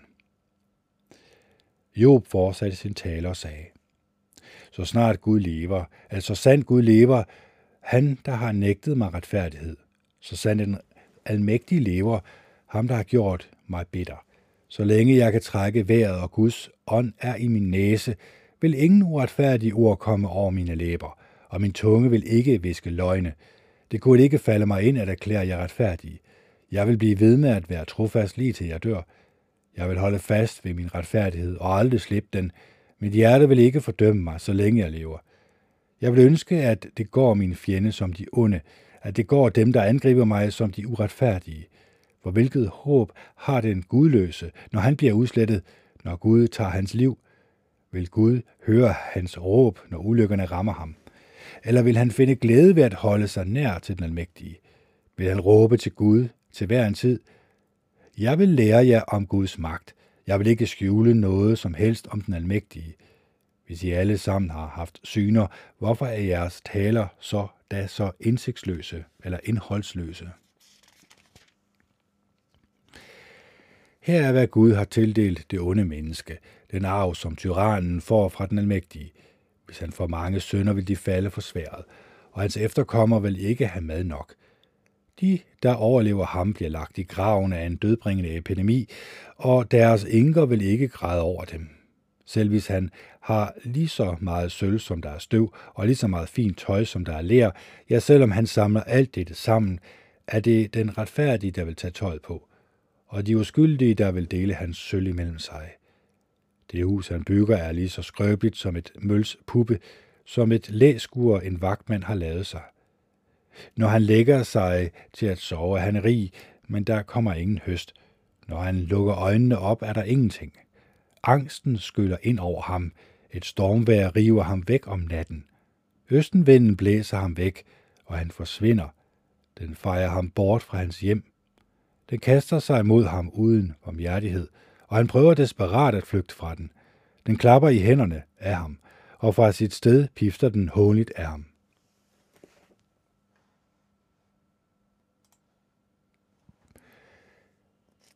Der er et sted, hvor man henter sølv, og guld, man lutrer, finder også et sted, eller findes også et sted.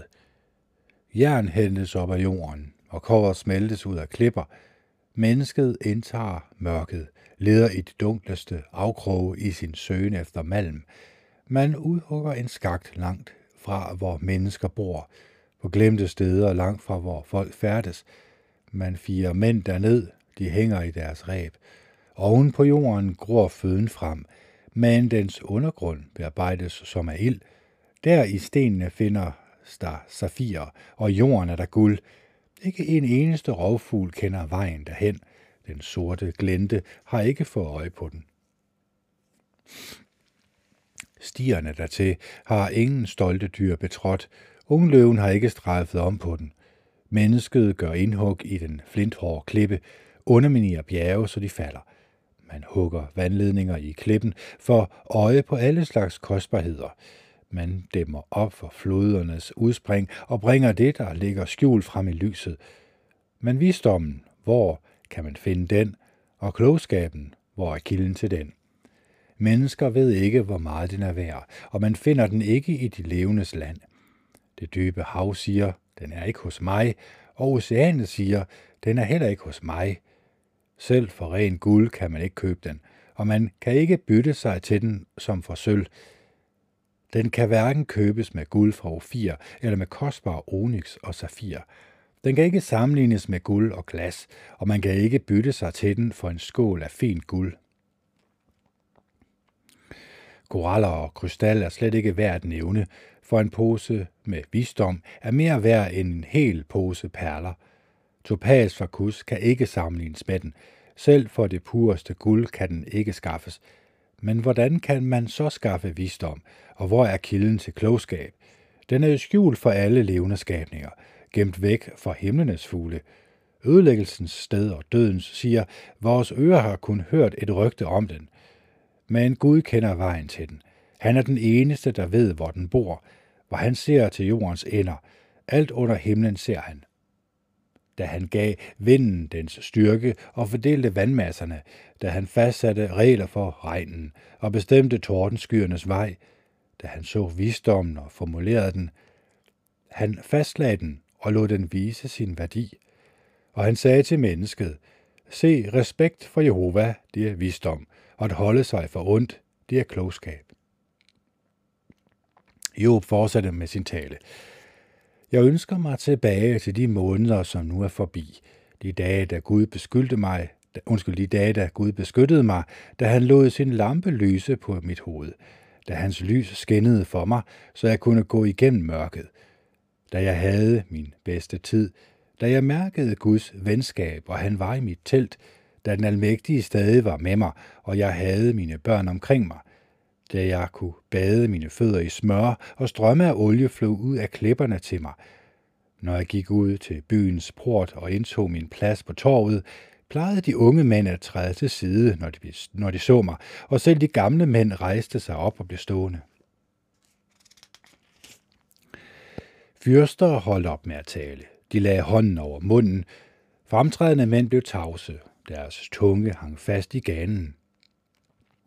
En hver, der hørte mig, talte godt om mig, og de, der så mig, vidnede til min fordel. For jeg reddede altid fattige, der råbte om på hjælp. Børn, der manglede en far, ja, en hver, som ikke havde nogen hjælper. Den, der lå for døden, velsignede mig, og jeg gjorde enkens hjerte glad. Jeg klædte mig i retfærdighed. Min retfærdige dom var min overklædning og min turban. Jeg var øjne for den blinde og fødder for den, der ikke kunne gå. Jeg var en far for de fattige, og jeg tog mig af retssager for folk, jeg ikke kendte. Jeg knuste kæberne på forbryderen og rev byttet ud mellem tænderne på ham. Jeg plejede at sige, jeg får lov til at dø i mit eget hjem, og jeg vil få lige så mange levedage, som der er sandskorn. Mine rødder vil strække sig frit og finde vand, og natten lang vil der være duk på mine grene. Mit omdømme vil stråle hver dag, og der vil blive ved med at komme pile fra buen i min hånd. Folk lyttede opmærksomt til mig. De ventede i spændt forventning på mine råd. Når jeg havde talt, havde de ikke mere at sige. Mine ord lød godt i deres ører. De ventede på mig som på regnen, og slugte mine ord, som om de var forårets regn. Når jeg smilte til dem, kunne de ikke næsten ikke tro på det. Mit ansigtslys gav dem nyt mod. Jeg vejledte dem som deres overhoved, og jeg var som en konge blandt mine soldater, selv blandt sine soldater, som en, der trøster dem, der sørger. Nu er jeg til grin, for mænd, der er yngre end mig. For dem, hvis fædre jeg ikke engang vil betro at passe mine hyrdehunde. Til hvad nytte har disse menneskers styrke været for mig? Deres kræfter er forsvundet. De er udmattede på grund af sult og mangel. De afknaver den svedende jord, som i forvejen var gold og øde. De plukker de salte blade af buskene. De lever af gyvelbuskenes rødder.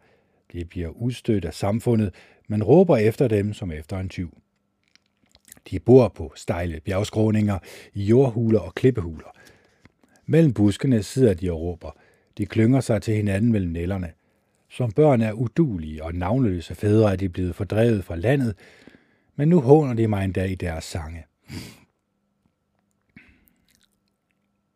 Jeg er blevet en, de gør nar af. De afskyr mig og holder sig på afstand af mig. De er ikke bange for at spytte mig i ansigtet. Fordi Gud har gjort mig forsvarsløs og ydmyget mig, tillader de sig hvad som helst over for mig. På min højre side samler de sig som en sværm for at overfalde mig. De driver mig på flugt og sætter dødsfælder op på min sti. De bryder mine veje op og gør min ulykke værre, og ingen stanser dem. De kommer imod mig som gennem et stort hul i en forsvarsmur. De vælter frem mellem ruinerne. Angsten overvælder mig. Min værdighed forsvinder med vinden, og mit håb om frelse opløses som en sky. Mit liv er ved at æbbe ud. Dage med elendighed har indhentet mig. Smerter borer sig gennem mine knogler om natten. Den gnavende pine holder aldrig op. Min klædning er gjort ukendelig af stærke kræfter. Den strammer op om min hals som en krav. Gud har kastet mig ned i mudderet. Nu er jeg kun støv og aske. Jeg råber til dig om hjælp, men du svarer mig ikke. Jeg rejser mig op, men du ser bare på mig. Brutalt har du vendt dig imod mig. Med din hånds fulde kraft angriber du mig. Du løfter mig op og lader vinden tage mig, og så lader du uværet kaste mig omkring. Jeg ved, at du bringer mig ned i døden, til huse, hvor alle, der lever, vil mødes. Ingen ville ellers slå en mand, der allerede er knust, mens han råber om hjælp midt i sin ulykke. Har jeg ikke grædt over dem, der har det svært, har jeg ikke sørget over de fattige. Jeg håbede på lykke, men der kom ulykke. Jeg ventede lyset, men det var mørke, der kom. Mit indre var konstant i oprør. Dag efter dag blev jeg mødt med elendighed. Trist og bedrøvet går jeg omkring. Solskin er der ikke noget af. I forsamlingen rejser jeg mig op og råber om hjælp. Jeg er blevet bror til sakaler og deler vilkår med strussens søstre. Min hud er blevet sort og falder af. Mine knogler brænder af hede. Min harpe spiller kun sørgelige toner, og min fløjte spiller kun til gråd. Jeg har indgået en aftale med mine øjne, så hvordan skulle jeg kunne vise en jomfru upassende opmærksomhed? Hvis jeg gjorde det, hvilken andel ville Gud i det høje så give mig? Hvilken arv vil jeg få fra den almægtige i det højeste? Vil sønderen ikke blive ramt af ulykke? Og er der ikke katastrofer, der venter dem, der gør det onde? Ser Gud ikke alt, hvad jeg gør, og tæller han ikke alle mine skridt? Har jeg nogensinde vandret uærligt? Har jeg haft travlt med at bedrage andre? Lad Gud veje mig på en nøjagtig vægtskåle, så vil han se, at jeg er trofast mod ham. Hvis mine skridt forlader vejen, hvis mit hjerte har fulgt mine øjne, eller hvis mine hænder har været besmittet, så lad andre spise det, jeg har sået, og lad det, jeg planter, blive rykket op med rode. Hvis mit hjerte er blevet lokket af en kvinde, og jeg har ventet hemmeligt ved en anden dør, så lad min kone male korn for en anden mand, og lad andre mænd tage hende. Det ville jo være en skamløs opførsel. En søn, der fortjente at blive straffet af dommerne. Det ville være en ild, som åd og ødelagde, som fortærede hele min afgrøde og rødderne med. Hvis jeg har nægtet mine tjener eller tjenestepiger deres ret, når de klager over mig, hvad skal jeg så stille op, når Gud står foran mig? Hvad kan jeg svare ham, når han kræver mig til regnskab? Den, der skabte mig, skabte han ikke også dem. Var det ikke den samme, der dannede os, inden vi blev født? Hvis jeg har nægtet de fattige det, de ønskede, eller slukket lyset i enkens øjne, hvis jeg har spist min mad alene, uden at dele den med de forældreløse, fra jeg var ung, er den forældreløse jo vokset op hos mig, og jeg har været som en far for ham, og fra jeg var barn, har jeg taget mig af enken. Hvis jeg passivt har set på, at en var ved at dø af kulde, fordi han manglede tøj, eller at en fattig mand ikke havde noget at tage om sig, hvis han ikke kunne takke mig for, at jeg har givet ham uld fra mine får, så han kunne varme sig. Hvis jeg har truet den forældreløse med min knyttede næve, så han havde brug for min hjælp, når han havde brug for hjælp i min, når han havde brug for min hjælp i byens port, så lad min arm falde af ved skulderen. Lad min arm blive brækket ved albuen. Jeg har jo altid frygtet Guds straf, og jeg ville aldrig kunne stå op imod hans majestæt. Hvis jeg har stolet på guld og sagt til det fine guld, du er min sikkerhed, hvis det var min store rigdom, der var min glæde, og jeg nød de mange ejendele, jeg skaffede mig. Hvis jeg beundrede den skinnende sol eller månen, der bevægede sig i al sin pragt, og mit hjerte i hemmelighed lod sig lokke af dem, og jeg sendte dem fingerkys for at tilbede dem, så ville det være en synd, jeg burde straffes for ved en domstol. Jeg ville have fornægtet Gud i det højeste. Har jeg nogensinde frydet mig over en fjendes ulykke, eller hoveret over alt det, der gik ham dårligt. Jeg har aldrig tilladt min mund at synde ved at forbande min fjende og ønske ham død. Men i mit telt siger, I finder ingen, som han ikke har givet rigeligt med mad at spise. Ingen fremmed har måttet tilbringe natten uden for mit hus.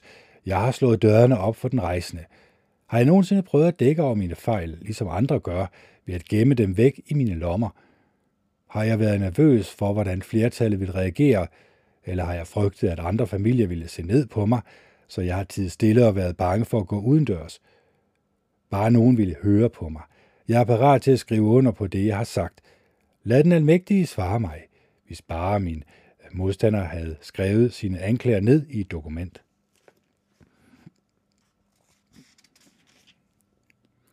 så vil jeg bære det på min skulder og binde det øh, om mit hoved som en krone. For hver skridt, jeg tog, ville jeg aflægge regnskab for ham. Jeg ville træde frem for ham med en fyrstes selvtillid. Hvis min jord har skrevet over mig, og dens plovfuger alle sammen har grædt, hvis jeg har spist dens, dens afgrøde uden at betale for den, eller jeg har gjort dens ejermænd for tvivlede, så lad markerne give mig tornede planter i stedet for hvide, og stinkende ukrudt i stedet for byg. Her slutter Jobs ord. Så holdt de tre mænd op med at svare Job, for han var overbevist om, at han selv var retfærdig. Men Elihu, der var søn af Busitten Berkjeld af Rams slægt, var blevet meget vred. Han var blevet vred, fordi Job prøvede at bevise, at han selv og ikke Gud var retfærdig. Han var også meget vred på Jobs tre venner, fordi de ikke havde fundet noget passende svar, men havde beskyldt Gud for at være ond. Elihu havde ventet med at svare Job, fordi de andre var ældre end han selv var, men da Elihu så, at de tre mænd ikke kunne komme med noget svar, kunne han ikke længere holde sin vrede tilbage. Derfor tog Elihu, der var søn af Busitten Barakiel, ordet og sagde, Jeg er ung, og I er oppe i årene. Af respekt for jer holdt jeg mig tilbage, og vågede ikke at fortælle jer, hvad jeg ved. Jeg tænkte, lad alderdommen tale, og lad de mange år forkynde visdom. Men det, der giver menneskers indsigt, er jo den ånd, der er i dem, den almægtiges ånde. Alderen alene gør ikke folk kloge, og det er heller ikke kun gamle mænd, der forstår, hvad der er rigtigt. Derfor siger jeg, hør nu på mig, så vil jeg fortælle jer, hvad jeg ved. Jeg ventede på det, I havde at sige. Jeg lyttede til jeres tanker og meninger, mens I famlede efter svar. Jeg lyttede godt efter, men ingen af jer kunne bevise, at det, Job sagde, var forkert, eller gendrive hans argumenter. Sig nu ikke, vi har fundet visdom. Det er Gud, ikke et menneske, der sætter ham på plads. Nu er det jo ikke mig, Job har rettet sine ord imod, og jeg vil heller ikke svare ham på samme måde, som I gjorde. I har mistet modet. I har ikke flere svar. Jeres ord er sluppet op. Jeg har ventet, men I siger ikke mere. I står bare der og har ikke flere svar. Men nu vil jeg give et svar også. Jeg vil fortælle, hvad jeg ved. For ordene presser sig på. Ånden i mit indre svinger mig. Mit indre er som gærende vin, der er lukket inde, som nye vinsække, der er ved at sprænges. Lad mig tale, så jeg kan få luft. Jeg vil lukke munden op og svare. Jeg vil ikke tage parti for nogen, og jeg vil heller ikke smire noget menneske. Nej, jeg bruger ikke smir. Hvis jeg gjorde det, ville min skaber hurtigt gøre det af med mig. Men Job, hør nu på mig. Lyt til alt, hvad jeg har at sige. Jeg er nødt til at åbne munden. Min tunge kan ikke lade være med at tale. Det, jeg siger og udspringer, er et oprigtigt hjerte, og mine læber fortæller ærligt, hvad jeg ved. Det er Guds ånd, der har frembragt mig, og den almægtiges ånde, der har givet mig livet. Svar mig, hvis du kan. Læg dine argumenter frem for mig. Gør dig klar til at forsvare dig. Se, når vi står foran den sande Gud, er jeg ligesom dig. Jeg er også formet af lær. Derfor behøver du ikke at være bange for mig, og jeg vil ikke sige noget, der vil knuse dig. Men jeg hørte, hvad du sagde. Ja, jeg hørte dig flere gange sige, jeg er ren, jeg har ikke begået nogen fejl, jeg er pletfri og har ikke gjort noget forkert.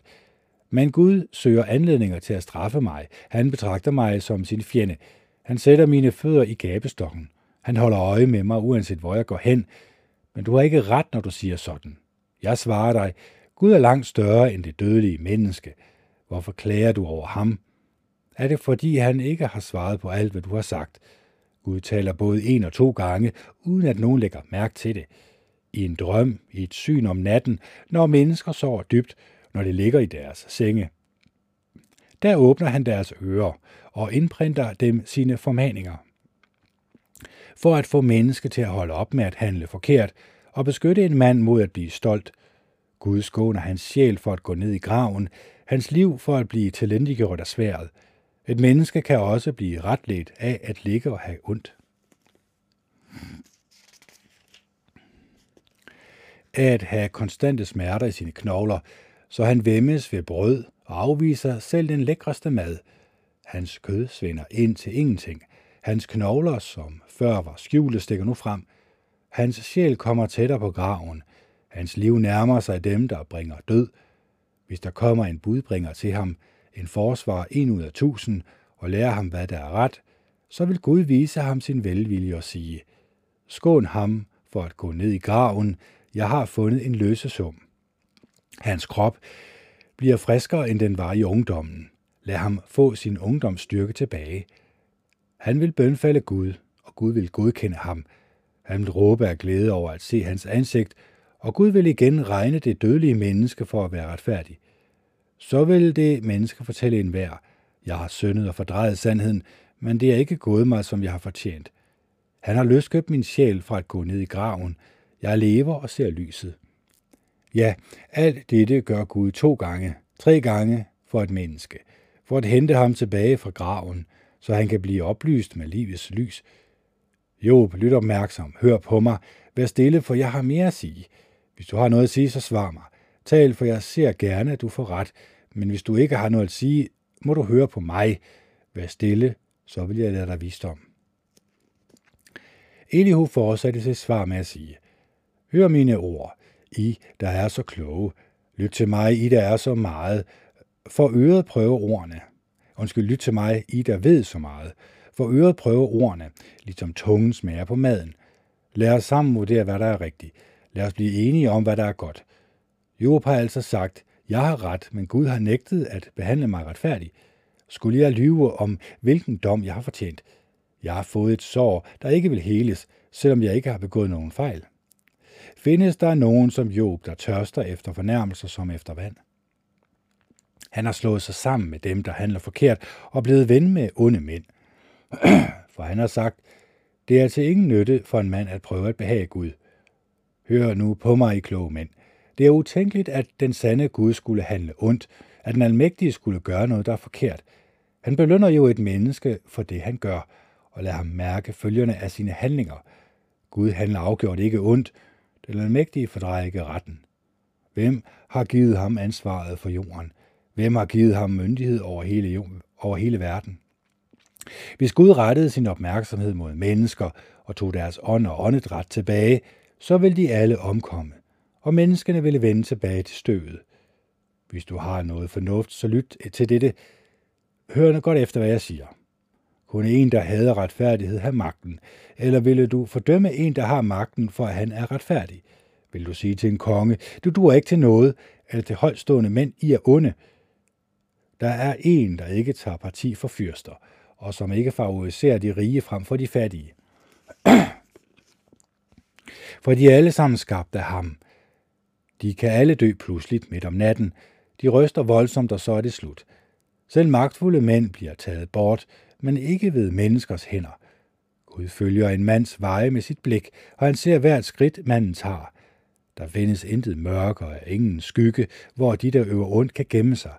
For Gud har ikke fastsat et, en bestemt tid, hvor et menneske skal føres frem for ham i retten. Han knuser de magtfulde og behøver ikke først at forhøre dem, og han indsætter andre i deres sted. Han ved nemlig, hvad de foretager sig. Midt om natten fælder han dem, og så er de færdige. Han straffer dem for deres ondskab i fuld offentlighed, fordi de har holdt op med at følge ham, og er ligeglade med alle hans veje. De er skyld i, at de fattige må råbe til Gud, og at han må høre de hjælpeløse skrige. Hvis Gud forholder sig tavs, hvem kan så fordømme ham for det? Hvis han skjuler sit ansigt, hvem kan så se ham? Om det er for en nation eller for et enkelt menneske, er resultatet det samme – nemlig at en gudløs ikke kommer til at herske eller lægge fælder for folket. Vil du virkelig sige til Gud, jeg er blevet straffet, selvom jeg ikke har gjort noget forkert? Gør mig opmærksom på det, jeg har overset. Hvis jeg har gjort noget galt, vil jeg ikke gøre det igen? Skulle han belønne dig på dine besting skulle han belønne dig på dine betingelser, når du afviser hans dom? Det må du og ikke jeg svare på. Fortæl mig det, du har så god forstand på. Kloge og fornuftige mænd, ja enhver vis mand, der hører mig, vil sige til mig, Job taler uden at have viden. Der er ingen indsigt bag hans ord. Lad Job blive prøvet til det yderste, for han svarer præcis som de onde. Han får jo oprør til sin søn. Han klapper hånligt i hænderne foran os og taler mere og mere imod den sande Gud.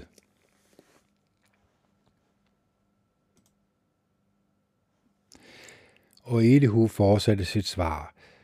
Er du så overbevist om, at du har ret? At du vil sige, jeg er mere retfærdig end Gud? Du siger jo, gør det nogen forskel for dig? Er jeg bedre stille nu, end hvis jeg havde syndet? Jeg vil svare dig og samtidig svare dine venner. Kig op på himlen og læg mærke til skyerne, der er så højt oppe over dig. Hvis du synder, skader du så Gud. Hvis du endda begår mange fejl, går det så ud over ham. Hvis du er retfærdig, hvad giver du ham så? Hvad modtager han fra dig? Din ondskab går kun ud over et andet menneske, og din retfærdighed gavner kun en menneskesøn. Folk klager højlydt, når de bliver groft undertrykt. De råber om udfrielse, når de magtfulde holder dem nede. Men ingen siger, hvor er Gud, min store skaber? Han, der får mennesker til at lovsynge ham om natten. Det er os, han underviser, snarere end dyrene på jorden. Han gør os klogere end himlenes fugle. Mennesker råber, men han svarer ikke, for de er onde og stolte.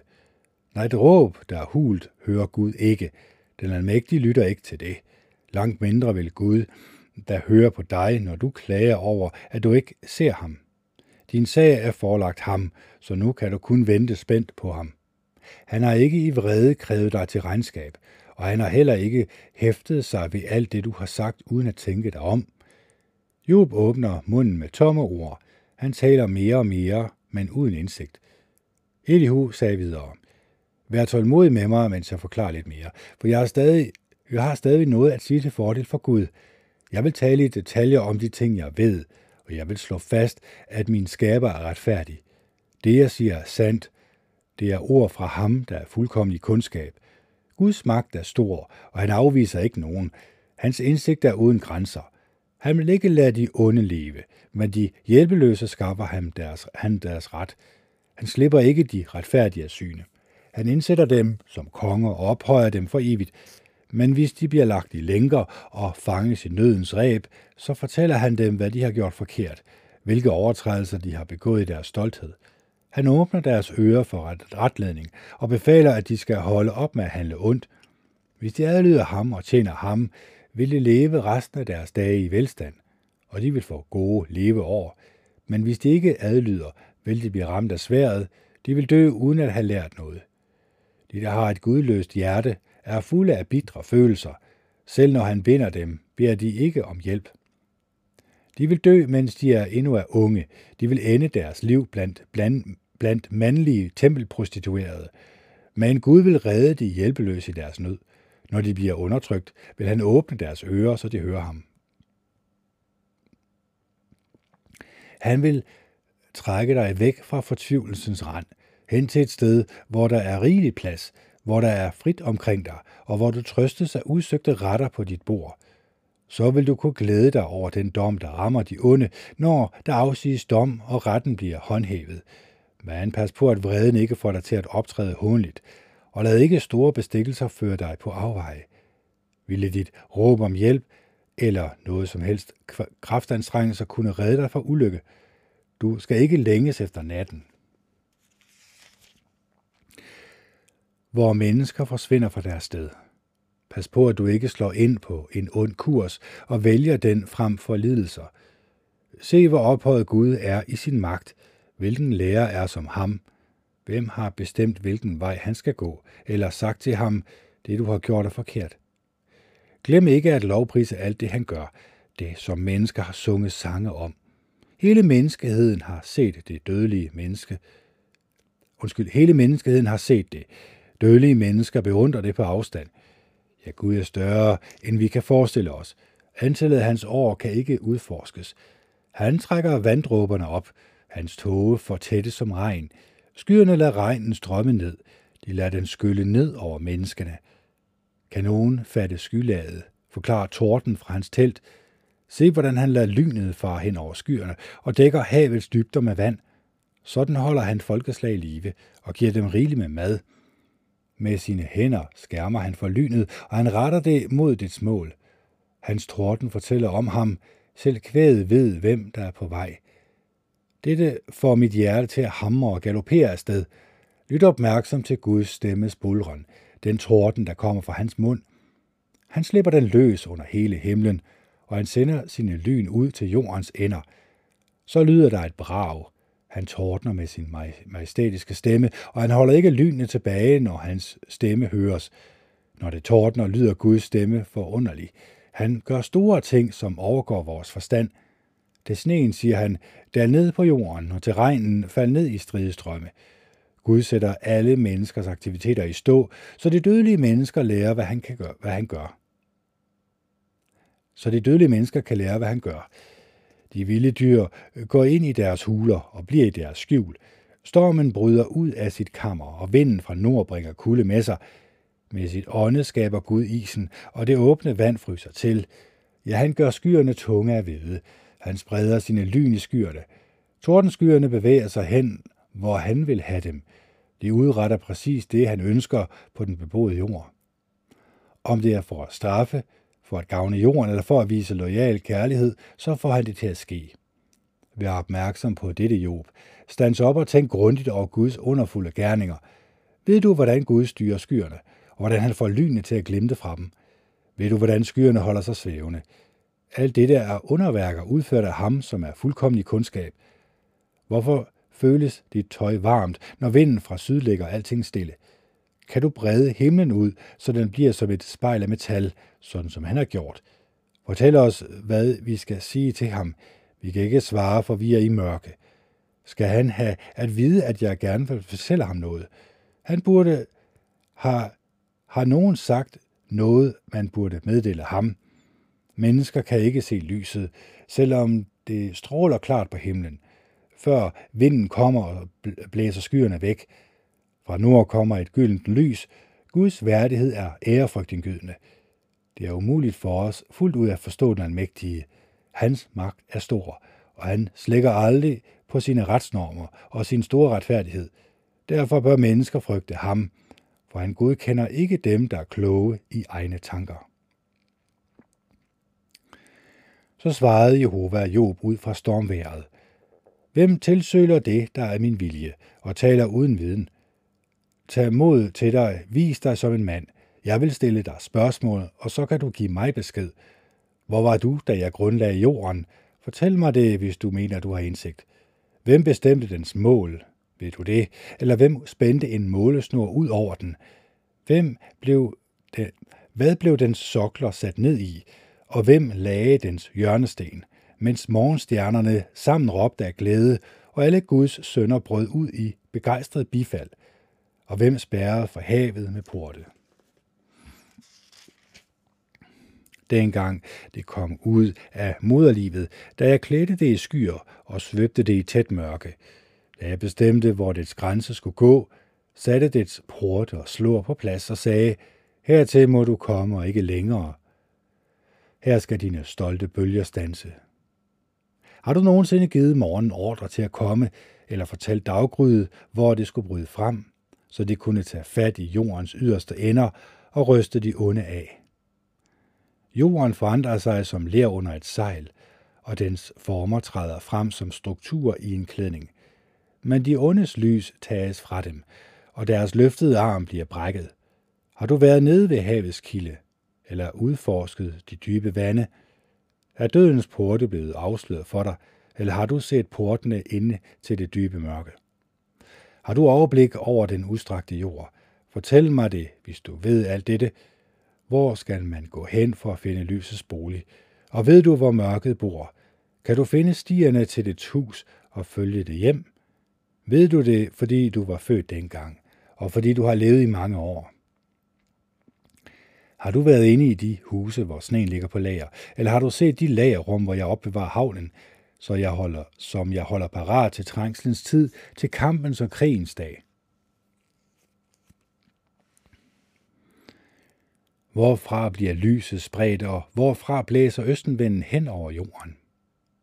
Hvem har dannet en kanal til styrtregnen og banet en sti til tordenskyen, for at lade regnen falde der, hvor ingen bor, i en ødemark uden mennesker, for at mætte de golde ørkner og få græsset til at spire?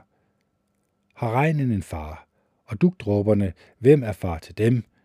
Fra vis modersliv dukkede isen frem, og hvem har født himlens frost, som gør vandenes overflade hård som sten og får det dybe vands overflade til at stivne. Kan du binde stjernebilledet Kima sammen med ræb, eller løse stjernebilledet Kesils bånd? Kan du føre et stjernebillede frem til tiden, eller kan du lede stjernebilledet As og det sønder? Kender du de love, der styrer himmellemerne, og kan du bestemme, hvordan de virker på jorden? Kan du råbe helt op til skyerne og få regnen til at vælte ned over dig? Kan du sende lynene afsted? Vil de møde op og sige til dig, her er vi? Hvem lagde visdom i skyerne og gav himmelfænomenet forstand? Hvem er klog nok til at tælle skyerne, og hvem kan vælte himlenes vandkrukker, så stødet bliver til flydende mudder, og jorden hænger sammen i klumper? Kan du jage bytte til en løve eller mætte løveungerne, når de kryber sammen i deres huler, eller ligger på lur i deres skjul? Hvem sørger for mad til ravnen, når dens unger skriger til Gud om hjælp og flakker omkring, fordi der ikke er noget at spise?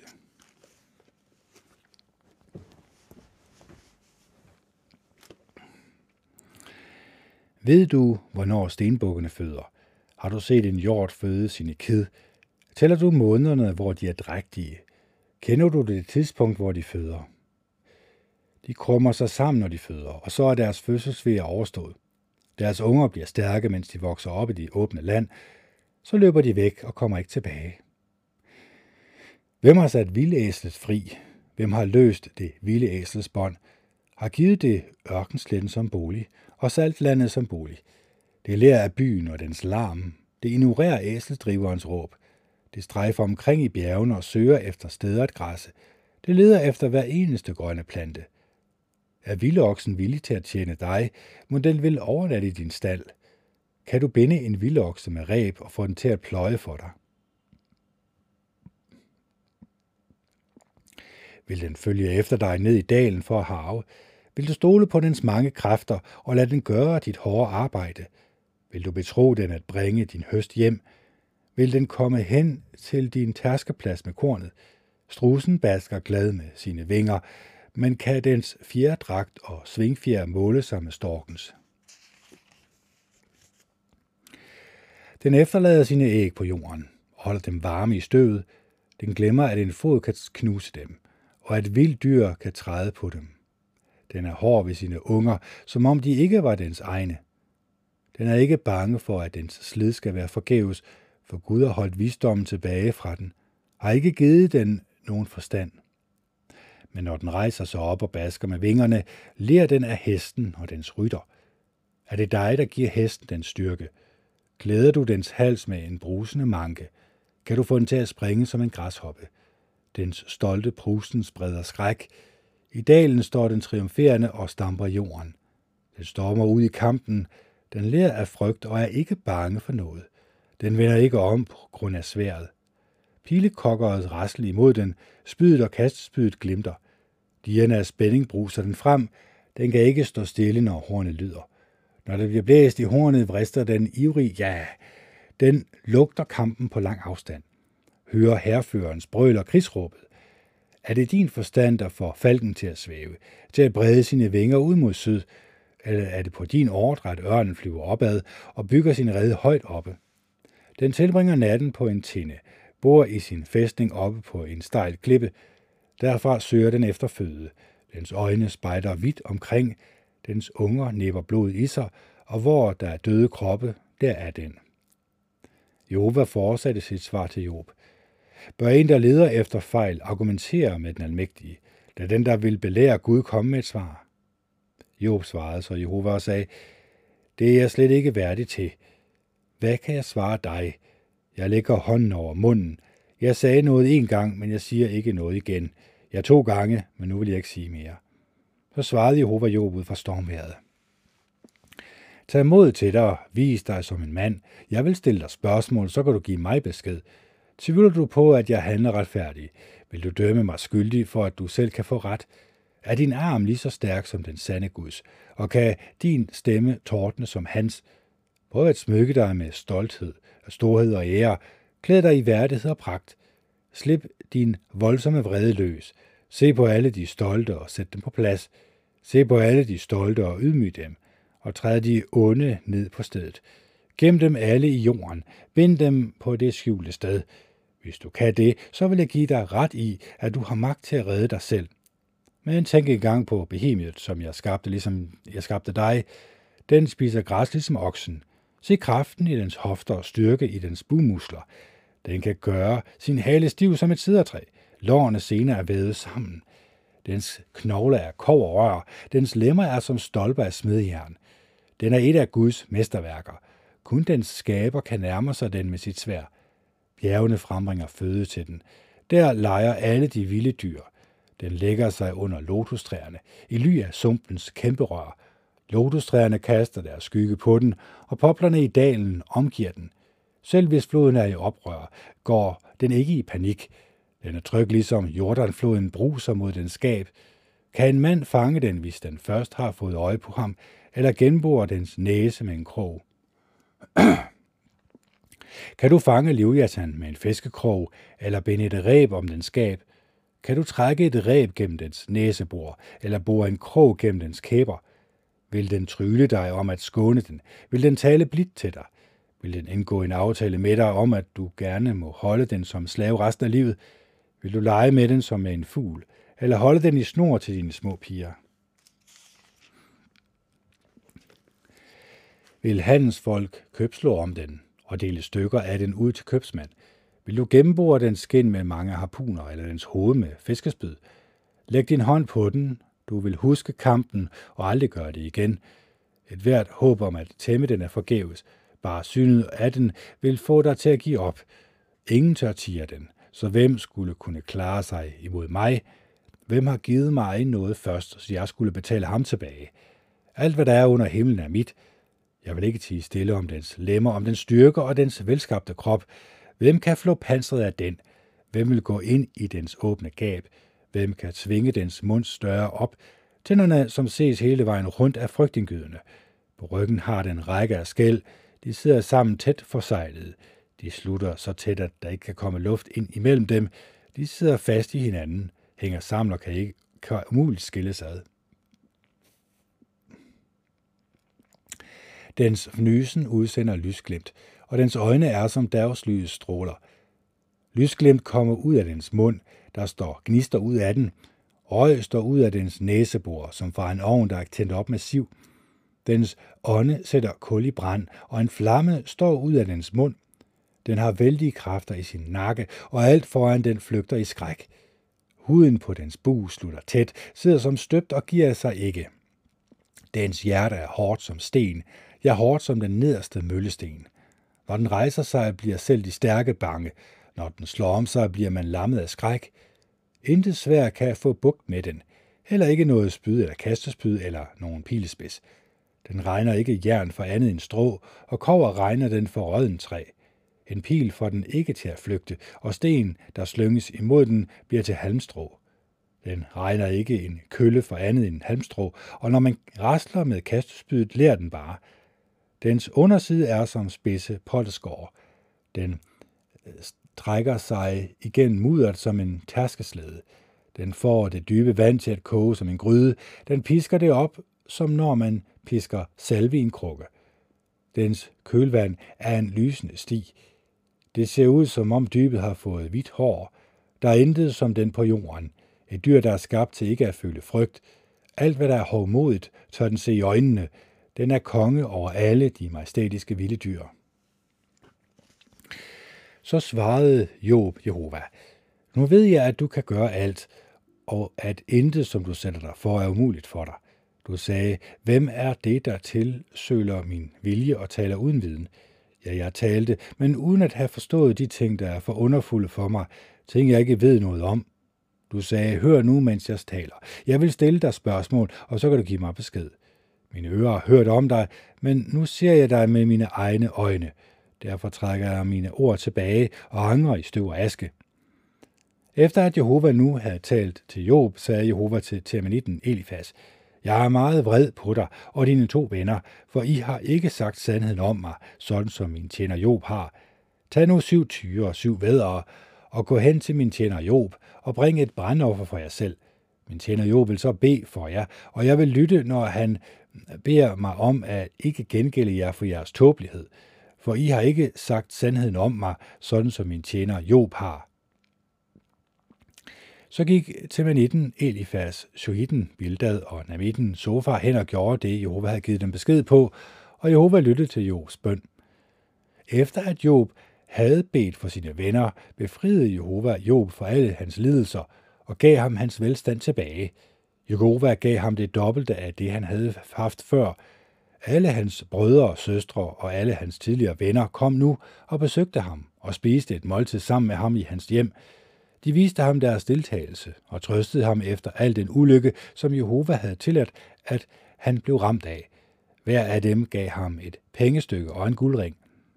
Jehova velsignede den sidste del af Jobs liv meget mere end den første del, og Job fik efterhånden 14.000 får, 6.000 kameler, 2.000 okser og 1.000 æselhopper. Han fik også syv sønner og tre døtre til. Den første datter kaldte han Jemima, den anden Kesia og den tredje Kirin Hapuk. Ingen kvinder i hele landet var lige så smukke som Jobs døtre, og deres far lod dem arve på lige fod med deres brødre. Efter dette levede Job i 140 år, og han fik sine børn og børnebørn at se, ja, fire slægter. Så døde Job efter et langt og godt liv.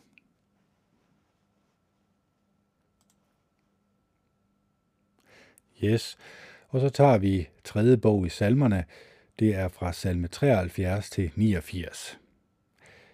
Gud er god mod Israel, mod dem, hvis hjerte er rent, men jeg var ved at komme på afveje, og mine fødder var ved at skride under mig, hvor jeg er blevet misundelig på de selvsikre. Jeg havde set, hvor godt og trygt de onde levede. De er sunde og raske, og de dør uden smerter. De er fri for de problemer, andre mennesker har, og de bliver ikke ramt af lidelse som andre. Derfor går de rundt med stolthed som et smykke om halsen, og vold er som en klædning, de har på. De lever så overdådigt, at deres øjne vælter ud. De har overgået deres eget hjertes fantasier. De øh, gør nar og taler ondskabsfuldt. De gør nar og taler ondskabsfuldt. Overlænt slynger de om sig med trusler. De snakker, som om de var i den høje himmel, og deres tunger vandrer pralende rundt på hele jorden. Derfor vender, folk, derfor vender Guds folk sig til dem og drikker af det vand, de har så rigeligt af. De siger, hvordan skulle Gud kunne vide det? Har den højeste virkelig kendskab til det? Ja, sådan er de onde. Deres liv er altid nemt. De bliver rigere og rigere. Det er forgæves, at jeg har holdt mit hjerte rent og vasket mine hænder som en, der var uskyldig. Det plagede mig dagen lang, hver eneste morgen pinte det mig. Men hvis jeg havde sagt disse ting højt, ville det have været illoyalt over for dit folk. Jeg prøvede at forstå det, og det plagede mig, lige indtil jeg gik ind i Guds storståede helligdom, og jeg indså, hvilken fremtid, der ventede de onde. Du stiller dem jo et sted, hvor der er glat. Du lader dem falde og gå til grunde. Pludselig er det ude med dem. Med et er det forbi, og deres liv får en frygtelig afslutning som man glemmer en drøm, når man vågner. Sådan vil du feje dem til side, når du rejser dig, Jehova. Men jeg havde været bitter i mit hjerte og følt en skarp smerte i mit indre. Jeg tænkte mig ikke om, og jeg forstod ingenting. Jeg var som et uvidende dyr i forhold til dig. Men nu holder jeg mig hele tiden til dig. Du har grebet fat i min højre hånd. Du leder mig med dine råd, og senere fører du mig frem til ære og herlighed. Er du ikke den, jeg har i himlen, og på jorden ønsker jeg ikke andet end dig. Min krop og mit hjerte kan svigte, men Gud er mit hjertes klippe og min andel til evig tid. De, der holder sig på afstand af dig, vil helst, vil helt sikkert gå til grunde. Du vil gøre det af med enhver, der handler umoralsk ved at forlade dig. Men for mig er det bedste at søge nær til Gud. Jeg har gjort dig, suveræne Herre Jehova, til min tilflugt, for at fortælle om alt det, du har gjort. 74. Hvorfor, Gud, har du forkastet os for evigt? Hvorfor brænder din vrede mod forerne på din græsgang? Husk det folk, som du udvalgte for længe siden, den stamme, du løskøbte som din arv. Husk Sions bjerg, som du boede på.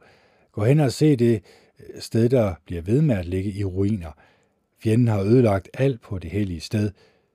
Dine fjender brøler inde på dit mødested. Der opstilles dine egne baner som tegn. De var som mænd, der med økser gik løs på træerne i en tæt skov. De ødelagde alle templets udskårne paneler med økser og jernstænger. De satte ild til din helligdom. De vandede den hellige bolig, der bar dit navn, og jævnede den med jorden. Både de og deres efterkommere har sagt i deres hjerte, alle de steder i landet, hvor Gud bliver tilbedt, skal brændes ned. Der er ikke givet os noget tegn, som vi kan se. Der er ikke længere nogen profet, og ingen af os ved, hvor længe det vil være sådan. Hvor længe Gud vil hvor længe, Gud, vil modstanderne blive ved med at håne? Vil fjenden behandle dit navn respektløst for evigt? Hvorfor holder du din hånd, din højre hånd tilbage? Træk den frem fra folden i din klædning og gør det af med dem. Men Gud har været min konge fra gammel tid, den der gør frelsesgerninger på jorden. Du bragte havet i oprør med din styrke. Du knuste havuhyrenes hoveder i vandene. Du slog Livjatans hoveder i stykker. Du gav den som føde til folket, til dem, der bor i ørkenerne. Du udhuggede en åbning til kilder og vandløb, og selv floder, der altid løber, tørrede du ud. Dig tilhører dagen, ja også natten. Du skabte lyset og solen. Du fastsatte alle jordens grænser. Du skabte sommer og vinter. Husk på fjendens hån, Jehova. Husk, at et tåbeligt folk behandler dit navn respektløst. Overgiv ikke din turtelduers liv til vilde dyr. Glem ikke dit hårde. Glem ikke dit hårdt ramte folk for evigt. Husk på pakten, hvor alle jordens mørke steder er blevet hjemsøgt af vold. Lad ikke den, der er knust, blive skuffet. Lad den svage og den fattige lovprise dit navn. Stå frem, Gud, og før din sag. Husk, hvordan de tåbelige hunder der dagen lang. Glem ikke, hvad det er, dine fjender siger. Larmen af dem, der rejser sig mod dig, bliver ved med at stige op. 75. Vi takker dig, Gud. Vi takker dig, dit navn er hos os, og folk fortæller om dine store gerninger. Du siger, når jeg har fastsat en tid, dømmer jeg retfærdigt. Da jorden og alle dens beboere var ved at bryde sammen, var det mig, der holdt dens søjler på plads, Sjæla. Til dem, der praler, siger jeg, hold op med at prale, og til de onde, ophøj ikke jer selv og jeres styrke. Ophøj ikke jeres egen styrke, og tal ikke overlænt. Ophøjelse kommer hverken fra øst eller vest eller syd, for Gud er dommer. Han ydmyger den ene og ophøjer den anden. For der er et bære i Jehovas hånd. Vinen skummer og er godt blandet. Han vil helt sikkert skænke ud af den. Og alle de onde på jorden kommer til at tømme bæret helt ned til bundfaldet. Men jeg vil forkynde om det til evig tid. Jeg vil lovsynge Jakobs Gud, for han siger, de onde styrke vil jeg knække, men de retfærdige vil jeg give stadig større styrke. 76. Gud er kendt i Juda. Hans navn er stort i Israels. Hans hytte er i Salem. Hans bolig er på Sion. Der splindrede han buens flammende pile, skjoldet, sværet og de andre krigsvåben til af. Du stråler klart, du er mere majestætisk end bjergene med de mange dyr. De modige blev plyndret. De sov ind. Alle krigerne var hjælpeløse. På grund af din retledning, Jakobs Gud, faldt både vognstyren og hesten i dyb søvn. Du alene er ærefrygtindgydende. Hvem kan holde stand, når du er vred? Fra himlen afsagde du dom. Jorden blev bange og stille, da Gud rejste sig for at eksekvere dom og frelse alle de ydmyge på jordens helag. Menneskets vrede bliver til pris for dig. Du vil smykke dig med den sidste rest af deres vrede. Aflæg jeres løfter til Jehova, jeres Gud, og indfri dem. Lad alle, der er omkring ham, bringe deres gave med ærefrygt. Han vil knække førernes stolthed. Jordens konger indgiver han frygt. 77. Jeg vil råbe højt til Gud. Til Gud vil jeg råbe, og han vil høre mig. Jeg er i nød og søger Jehova. Om natten rækker jeg uafbrudt hænderne ud mod ham. Jeg kan ikke finde trøst. Når jeg husker på Gud, sukker jeg dybt. Jeg er bekymret, og mine kræfter svigter. Du holder mine øjenlåg åbne. Jeg er urolig og kan ikke tale. Mine tanker går tilbage til gamle dage, til de år, der for længst er forsvundet. Om natten husker jeg på min sang, mit hjerte grubler. Jeg tænkte efter for at kunne forstå. Har Jehova forkastet os for evigt? Vil han aldrig mere vise os velvilje? Er det for altid slut med hans loyale kærlighed? Vil ingen kommende generationer se hans løfte blive opfyldt? Har Gud glemt at vise velvilje? Eller har hans vrede gjort det af med hans barmhjertighed, Skal jeg blive ved med at sige, det smerter mig, at den højeste nu handler helt anderledes mod os. Jeg vil huske jeres gerninger. Jeg vil huske de under, du gjorde for længe siden. Jeg vil tænke dybt over alt, hvad du har gjort, og meditere over dine gerninger. Gud, dine veje er hellige. Hvilken Gud er så stor som dig, Gud? Du er den sande Gud, der gør fantastiske ting. Du har lavet folkeslagene se din styrke.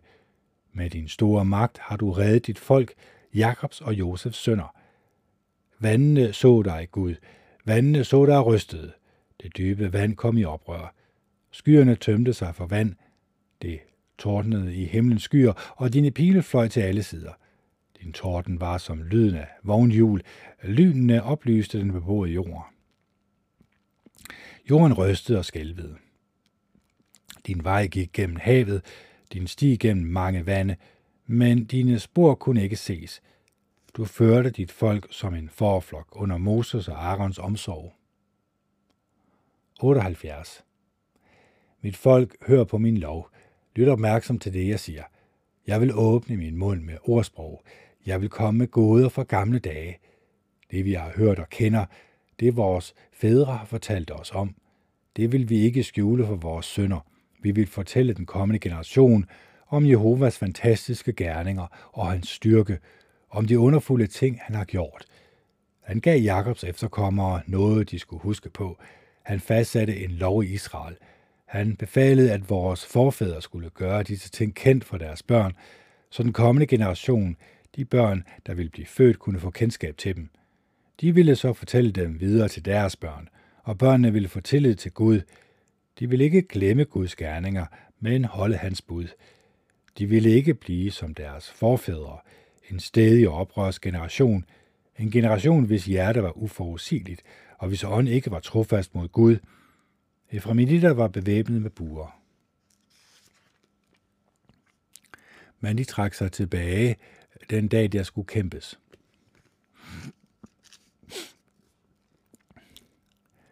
De holdt ikke deres pagt med Gud og nægtede at følge hans lov. De glemte også det, han havde gjort, de utrolige ting, han havde vist dem. Han gjorde mirakler for øjnene af deres forfædre i Ægyptens land, i Sorens område. Han delte havet, så de kunne gå igennem det. Han fik vandet til at rejse sig som en dæmning. Han førte dem gennem med en sky om dagen, og natten lang med en lysende ild. Han kløvede klipper i ørkenen. Han gav, han gav dem rigeligt mængder vand, som om de drak fra det store dyb. Han fik vandstrømme til at vælge ud af en klippe, fik vandet til at fosse frem som floder. Men de blev ved med at synde mod ham, ved at gøre oprør mod den højeste der i ørkenen. I deres hjerte udfordrede de Gud, ved at kræve at få den mad, de havde lyst til. De gav sig til at tale imod Gud og sige, kan Gud dække bor i ørkenen? Han slog på en klippe, så vandene fossede frem, og kilder strømmede ud. Alligevel spurgte de, kan han også give os brød, og kan han skaffe kød til sit folk? Da Jehova hørte dem, gjorde det ham oprørt. En ild blussede op mod Jakob. Hans vrede flammede op mod Israel, fordi de ikke stolede på Gud. De troede ikke på, at han kunne redde dem. Så gav han befaling til skyerne, og han åbnede himlens døre. Han lod det regne med manna, som de kunne spise. Han gav dem korn fra himlen.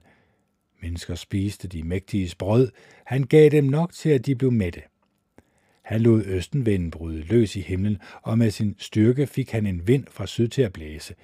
Og han lod det regne ned over dem med kød, som var det støv, så mange fugle, som der er sandskorn ved havets bred. Han lod dem falde ned midt i sin lejr. Hele vejen rundt om sine telte. Og de spiste, til de var overmætte. Han gav dem det, de ville have.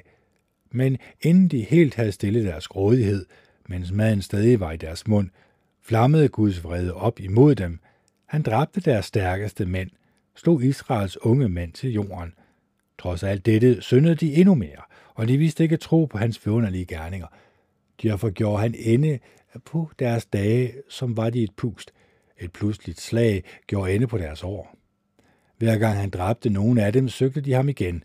De vendte om og ledte efter Gud, og de huskede, at Gud var deres klippe, og at den højeste Gud var deres løskøber. Men de prøvede at bedrage ham med deres mund, og de løj for ham med deres tunge. Deres hjerte holdt ikke fast ved ham, og de var ikke trofaste mod hans pagt. Men han var barmhjertig. Han tilgav deres synd og gjorde det ikke af med dem. Ofte stillede han sin vrede tilbage, i stedet for at give luft for al sin harme. For han huskede, at de bare var mennesker, En vind, der blæser forbi og ikke vender tilbage. Hvor ofte gjorde de ikke oprør mod ham i, i ødemarken og sårede ham i ørkenen. Gang på gang satte de Gud på prøve, bedrøvede Israels hellige.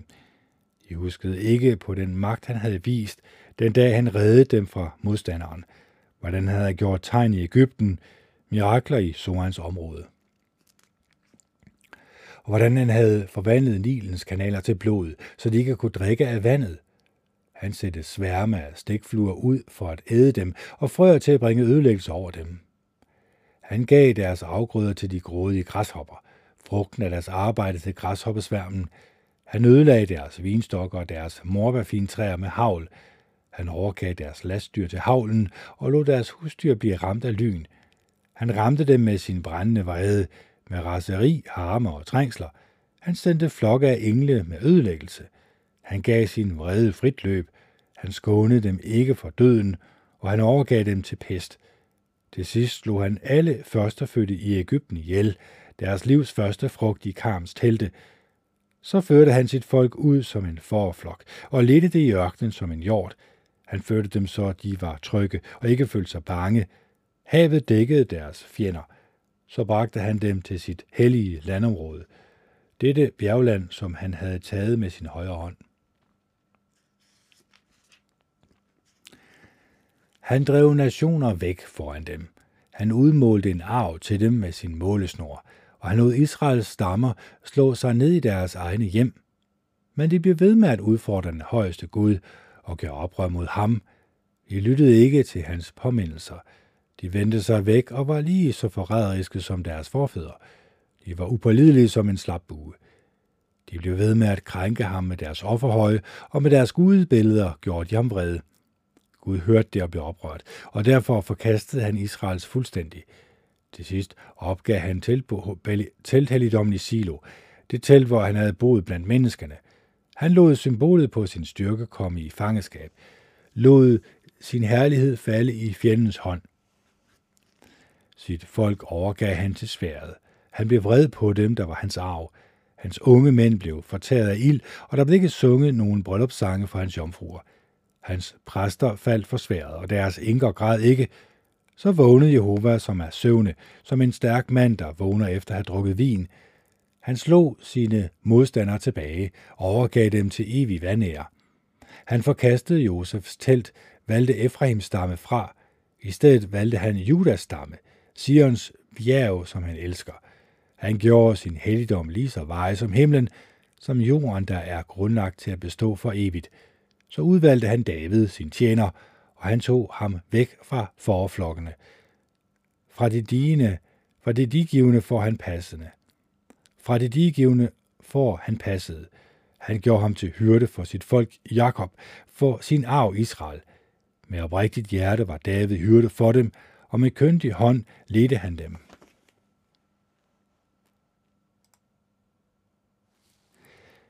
Nummer 79. Gud, nationerne er trængt ind i dit land. De har besmittet dit hellige tempel. De har gjort Jerusalem til en dynge ruiner. De har givet dine tjeneres lige som føde til himlenes fugle, og kødet af dine loyale til jordens vilde dyr. De har udgydt deres blod som vand rundt om Jerusalem, og der er ingen tilbage til at begrave dem. Vi bliver vandret af vores naboer. Alle omkring os spotter og håner os. Hvor længe vil du være så vred, Jehova? For evigt. Hvor længe vil din harme brænde som en ild? Udøs din vrede over de nationer, der ikke kender dig, over de riger, som ikke påkalder dit navn. For de har opslugt Jakob og gjort hans hjemland øde. Kræv os ikke til regnskab for de synder, vores forfædre har begået. Skynd dig at vise os barmhjertighed, for vi er helt nedbøjet. Hjælp os, du vores frelsesgud, for dit herlige navns skyld. Red os og tilgive vores sønder for dit navns skyld. Hvorfor skulle nationerne sige, hvor er deres Gud? Lad os opleve den dag, hvor nationerne erfarer, at dine tjeneres blod er blevet hævnet. Hør fangens suk. Brug din store magt til at redde de dødsdømte. Straf vores naboer syvdobbelt for den hån, de har udsat dig for, Jehova. Så vil vi, dit folk og forerne på din græsgang, takke dig for evigt, og vi vil udråbe din pris fra generation til generation. Nummer 80. Israels hyrde, lyt du, der leder Josef som en forflok. Du, der troner over keruber, træd strålende frem. Vis din styrke for Efraim og Benjamin og Manasse. Kom og frels os. Gud, lad os igen få kraft af dit ansigt lyse på os, så vi kan blive frelst. Jehova er herrestyrkers Gud. Hvor længe vil du være fjendtligt mod dit folk og afvise dets bøn? Du giver dem tårer i stedet for brød. Du lader dem drikke en overflod af tårer. Du giver vores naboer lov til at strides om os. Vores fjender gør nar af os, som det passer dem. Her styrker Gud, lad os igen få kraft. Lad dit ansigt lyse på os, så vi kan blive frelst. Du tog en vinstok ud af Ægypten. Du drev nationer væk og plantede den. Du ryddede en plads til den, og den slog rod og fyldte landet. Dens skygge dækkede bjergene, og dens grene dækkede Guds sædertræer. Dens grene nåede helt ud til havet, og dens kviste til floden. Hvorfor har du brudt vingårdens stenmure ned, så alle, der kommer forbi, kan plukke frugterne? Skovens vildsvin plønder den, og markens vilde dyr æder af dens frugt. Her stykker skud vend dog tilbage. Se herned fra himlen. Tag dig af vinplanten, denne vinstok, som din højre hånd har plantet, og se på den søn, som du for din egen skyld har givet styrke. Den er brændt med ild, skåret ned. Folket går til grunde ved din retledning. Lad din hånd give støtte til manden ved din højre side, den menneskesøn, som du for din egen skyld har gjort stærk. Så vil vi ikke svigte dig. Bevar os i live, så vi kan påkalde dit navn. Jehova er herrestykkers Gud. Lad os igen få kraft. Lad dit ansigt lyse på os, så vi kan blive frelst. Nummer 81. Bryd ud i glædesråb for Gud, vores styrke. Bryd ud i triumf for Jakobs Gud. Begynd at spille. Grib tamburinen, den velklingende harpe og strengeinstrumentet. Blæs i horn ved nymåne, ved fuldmåne, på dagen for vores højtid. For det er en lov i Israel, et bud fra Jakobs Gud. Han gav dem som en påmindelse til Josef, da han drog ud imod Ægyptens land. En stemme, som jeg ikke kendte, hørte jeg sige – jeg løftede byrden af hans skuldre. Hans hænder slap øh, for at bære kurven. I din nød kaldte du, og jeg reddede dig. Jeg svarede dig ud fra tordenskyen. Jeg prøvede dig ved Meribas vand, Shelah. Hør efter, mit folk. Jeg vil vidne mod dig. Bare du ville høre på mig, Israel. Der må ikke være nogen fremmed Gud hos dig, og du må ikke bøje dig for nogen Gud af et fremmed land – jeg, Jehova, er din Gud, den der førte dig ud af Ægypten. Luk din mund vidt op, så vil jeg fylde den. Men mit folk hørte ikke på min røst. Israel ville ikke underordne sig. Jeg lod dem derfor følge deres stedige hjerte. De gjorde, hvad de selv mente var rigtigt. Hvis bare mit folk ville høre på mig, hvis bare Israel ville vandre på mine veje, så ville jeg hurtigt lade deres fjender lide nederlag. Jeg ville vende min hånd mod deres modstandere. De, der hader Jehova, vil krybe sammen i frygt for ham, og deres straf vil vare evigt. Men dig vil han give den fineste hvede at spise, og han vil mætte dig med honning fra klippen. 82. Gud tager plads i den guddommelige forsamling. Midt blandt guderne fælder han dom. Hvor længe vil I dømme uretfærdigt og tage parti for de onde, Shelah? Forsvar de svage og de faderløse. Skaf de hjælpeløse og dem, der intet har, deres ret. Kom de svage og de fattige til hjælp. Red dem ud af de ondes hånd. De ved ingenting, forstår ikke noget. De går rundt i mørke. Alle jordens fundamenter ryster. Jeg har sagt, I er guder, I er alle sønder af den højeste, men I vil dø, som alle andre mennesker dør. Som enhver anden fyrste vil I falde. Stå frem, Gud, og døm jorden, for alle nationerne tilhører dig. 83. Gud, vær ikke tavs, bliv ikke ved med at være stille, og hold dig tilbage, Gud. Se, dine fjender råber op. De, der hader dig, opfører sig arrogant. Listigt lægger de planer mod dit folk. De danner en sammensværgelse mod dem, du sætter højt. De siger, kom lad os udslette dem som nation, så, vil, så Israels navn ikke længere vil blive husket. Sammen udtænker de en strategi. De har dannet en alliance mod dig. Edoms telte og Ismailitterne, Moab og Hagitterne. Gebal, Amnon, Amalek, Filistea og Tyrus' indbyggere. Assyrien har også sluttet sig til dem. De giver deres støtte til Lots efterkommere, Shelah. Gør med dem, som du gjorde med Midian, som du gjorde med Sisera og Jabin ved Kishbonbækken.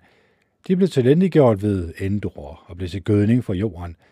Lad det gå deres fornemme, som det gik Oreb og Seb, og deres fyrster, som det gik Seba og Salmuna, for de har intet sagt. Lad os indtage det land, hvor Gud bor. Undskyld, for de har sagt, lad os indtage det land, hvor Gud bor. Min Gud, lad den blive som steppeløber, som halmstrå, der blæses omkring af vinden, som en ild, der brænder skoven af, som en flamme, der afsvider bjergene. Sådan skal du forfølge dem med dit uvær, og skræmme dem med din storm. Dæk deres ansigter med vandæger, så de søger dit navn, Jehova.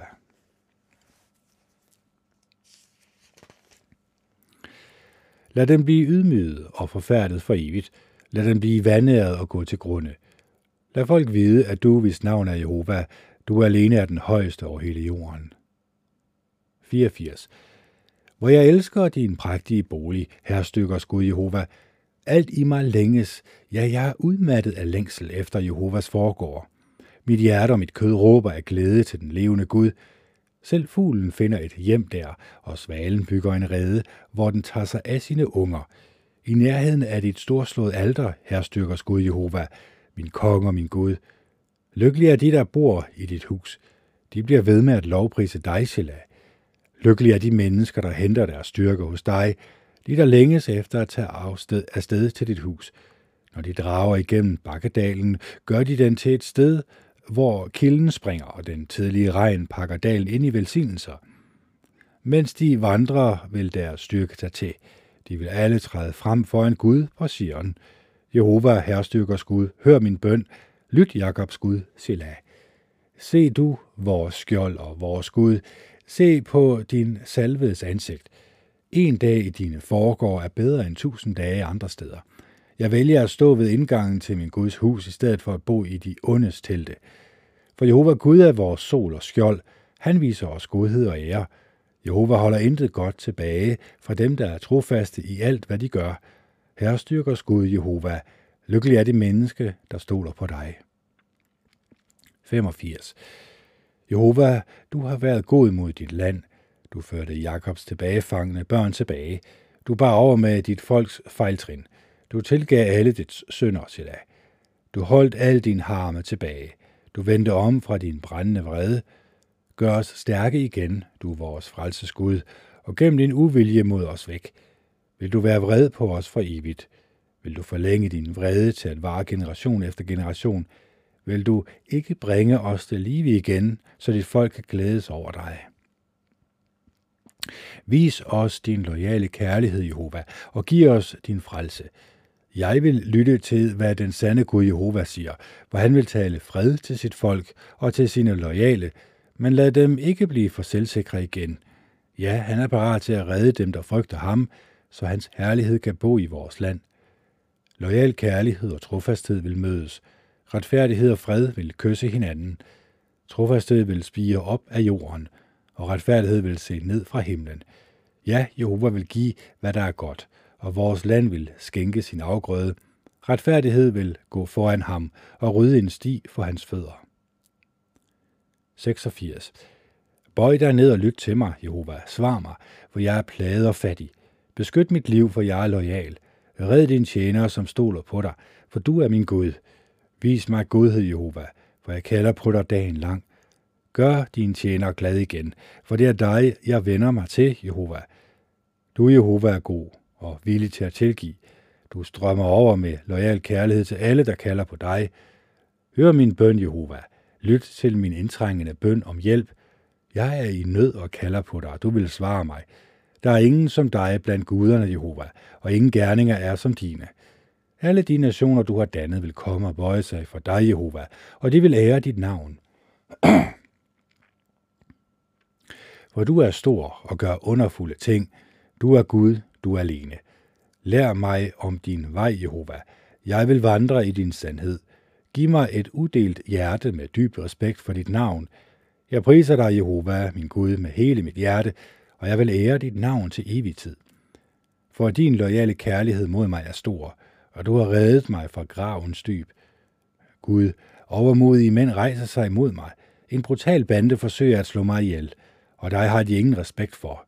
Men du, Jehova, er en barmhjertig og medfølende Gud. Du bliver ikke hurtigt vred, men er fuld af lojal kærlighed og trofasthed. Vend dig til mig og vis mig din godhed. Vis eller giv din styrke til din tjener og frels din trælkvindes søn. Giv mig et tegn på din godhed, så de, der hader mig, kan se det og blive ydmyget. Du, Jehova, er min hjælper og min trøster. 87. Hans by er grundlagt på de hellige bjerge. Jehova elsker Sions porte, højere end alle Jakobs boliger. Der siges vidunderlige ting om dig, du den sande Guds by, Shelah. Jeg vil regne Rahab og Babylon blandt dem, der kender mig. Her er også Mistela og Tyrus sammen med Kush. Man vil sige, det der er en, som er født der. Og om Sion vil man sige, hver og en er født i hende, og den højeste vil gøre hende fast og urokkelig. Når Jehova skriver folkeslagene op, vil han erklære, det der er en, som er født der, Shelah. Sanger og de, der danser runddans, vil sige, du er kilden til alle mine velsignelser. 88. Jehova, du min Gud, der frelser mig, om dagen råber jeg til dig, og om natten kommer jeg frem for dig. Lad min bøn nå dig. Bøj dig ned og hør mit råb om hjælp, for min sjæl er mæt af ulykker, og jeg står på gravens rand. Jeg regnes allerede blandt dem, der går ned i dybet. Jeg er blevet en hjælpeløs mand, som en, der er efterladt blandt de døde, blandt dræbte, der ligger i en grav, dem du ikke længere husker, og som er afskåret fra din omsorg. Du har lagt mig i det dybeste hul, på mørke steder, i en vældig afgrund. Din vrede hviler tungt på mig. Dine høje bølger vælter ind over mig, Silla. Du har jaget dem, jeg kender langt væk fra mig. Du har fået dem til at afsky mig. Jeg føler mig fanget og kan ikke slippe fri. Mit øje er blevet træt på grund af min nød. Jeg kalder på dig dagen lang, Jehova, og breder mine hænder ud mod dig. Vil du udføre mirakler for de døde? Kan de, der ligger livløse i døden, stå op og prise dig, Shelah? Vil din loyale kærlighed blive forkyndt i graven, din trofasthed på det sted, hvor der kun er ødelæggelse? Vil dine under blive kendt i mørket, eller din retfærdighed i de glemtes land? Mens jeg råber stadig til dig om hjælp, Jehova, hver morgen kommer min bøn til dig. Hvorfor afviser du mig, Jehova? Hvorfor skjuler du dit ansigt for mig? Lige fra jeg var ung, har jeg været hårdt ramt og i livsfare. De forfærdelige ting, du lader mig gennemgå, har udmattet mig. Din flammende vrede overmander mig. Dine skræmmende gerninger ødelægger mig. De slår ind over mig som vande dagen lang. De nærmer sig fra alle sider. Du har jaget mine venner og bekendte langt væk fra mig. Mørket er blevet min ledsager. 89. Jeg vil synge om Jehovas lojale kærlighed til evig tid. Med min mund vil jeg gøre din trofasthed kendt for alle generationer. For jeg har sagt, den loyale kærlighed var ved for evigt, og din trofasthed står urokkelig fast i himlen. Du har sagt, jeg har indgået en pagt med min udvalgte. Jeg har sværget over for min tjener David. Jeg vil bevare dit afkom til evig tid, og jeg vil bygge din trone, så den står i alle generationer, Selah. Himlen lovpriser dine underfulde gerninger, Jehova priser din trofasthed i de helliges menighed. Hvem oppe i himlen kan sammenlignes med Jehova? Hvem blandt Guds sønnerne er som Jehova? Gud er omgivet af ærefrygt i de helliges forsamling. Han er stor og indgyder alle omkring sig respekt. Jehova herstykker Gud. Hvem er lige så magtfuld som dig, ja? Du er trofast i et og alt. Du hersker over det frodende hav. Når dets bølger bruser, får du dem til at lægge sig. Du har knust Rahab. Den er som død. Med din stærke arm har du spredt dine fjender. Himlen er din, og jorden er din. Den frugtbare jord og alt, hvad der er på den. Du har frembragt det hele. Du har skabt både nord og syd. Tabor og Hermon priser dit navn med glæde. Din arm har kraft. Din hånd er stærk. Du har løftet din højre hånd. Retfærdighed og ret er din trones fundament. Loyal kærlighed og trofasthed står foran dig. Lykkelige er det folk, som kender til at råbe af glæde, Jehova. De vandrer i lyset fra dit ansigt. De glæder sig over dit navn dagen lang, og din retfærdighed ophøjer dem. Du er deres herlighed og deres styrke, og din godkendelse giver os større kraft. For vores skjold tilhører Jehova. Vores konge tilhører Israels hellige. Dengang talte du i et syn til dine loyale og sagde, jeg har givet en stærk mand min kraft. Jeg har udvalgt en blandt folket og ophøjet ham. Jeg har fundet David, min tjener, og salvet ham med min hellige olie. Min hånd vil støtte ham, og min arm vil gøre ham stærk. Ingen fjende vil kræve skat af ham, og ingen uretfærdig vil undertrykke ham. Foran ham vil jeg knuse hans modstandere, og dem, der hader ham, vil jeg slå ned. Min trofasthed og loyale kærlighed er med ham, og ved mit navn vil han få større kraft. Jeg giver ham magt over havet og myndighederne over floderne. Han vil råbe til mig, du er min far, min Gud og min frelses klippe, og jeg vil give ham pladsen som den første fødte, gør ham til den øverste af jordens konger. Jeg vil vise ham min loyale kærlighed til evighed. Og min pagt med ham vil aldrig blive brudt. Jeg vil lade hans afkom bestå for evigt, og gøre hans trone lige så veje som himlen. Hvis hans sønner forlader min lov og ikke vandrer efter min lovbud, vil de overtræder, hvis de overtræder mine forskrifter og ikke holder mine bud, så vil jeg straffe deres ulydighed med kæp og deres overtrædelse med slag. Men jeg vil aldrig opgive min loyale kærlighed til ham, eller svigte mit løfte. Jeg vil ikke bryde min pagt og ikke ændre det, mine læber har sagt. En gang for alle har jeg sværvet i min hellighed. Jeg vil ikke lyve over for David. Hans afkom vil forblive til evig tid. Ligesom solen vil hans trone altid være foran mig. Den vil være grundfæstet for evigt, ligesom månen, et trofast vidne på himlens hella. Men du har forkastet og afvist ham. Du er blevet vred på den, du har salvet. Du har vraget pagten med din tjener. Du har vandet hans krone ved at kaste den til jorden. Du har nedbrudt alle hans stenmure. Du har lagt hans fæstningsværker i ruiner. Han er blevet udplyndret af alle, der er kommet forbi. Han bliver hånet af sine naboer. Du har ladet hans modstandere vinde over ham. Du har fået alle hans fjender til at juble. Du har også drevet hans svær tilbage, og du har ladet ham miste terræn i kampen. Du har gjort ende på hans glans og har kastet hans trone til jorden. Du har afkortet hans ungdom. Du har klædt ham i skam, Silla. Hvor længe vil du skjule dig, Jehova? For evigt vil din vrede blive ved med at brænde som ild. Husk, hvor kort mit liv er. Har du skabt alle menneskene helt uden formål? Kan en mand leve og aldrig se døden? Kan han undslippe gravens magt, Silla? Jehova, hvor er al din loyale kærlighed fra tidligere, den du i din trofasthed lovede David? Jehova, husk al den hån, der er blevet rettet mod dine tjenere. Husk, at jeg må finde mig i alle folkeslagenes hån. At dine fjender har udslynget fornærmelser, Jehova. At de har fornærmet din salvede for hver skridt, han har taget. Lad Jehova blive lovprist til evig tid. Amen og amen. Så det var det. og øh, fortolkningen kommer så i en senere podcast, fordi nu kan jeg se, at den her, den øh, er, jeg nærmer sig to og en halv time, så øh, jeg tror, jeg stopper her. Og så ønsker jeg selvfølgelig jer en fortsat god dag og god aften. Det her det er Kent Andersen, der signer off. Det er den 20. i 2. 2022. Klokken er 15.07, og det er søndag. Hej hej.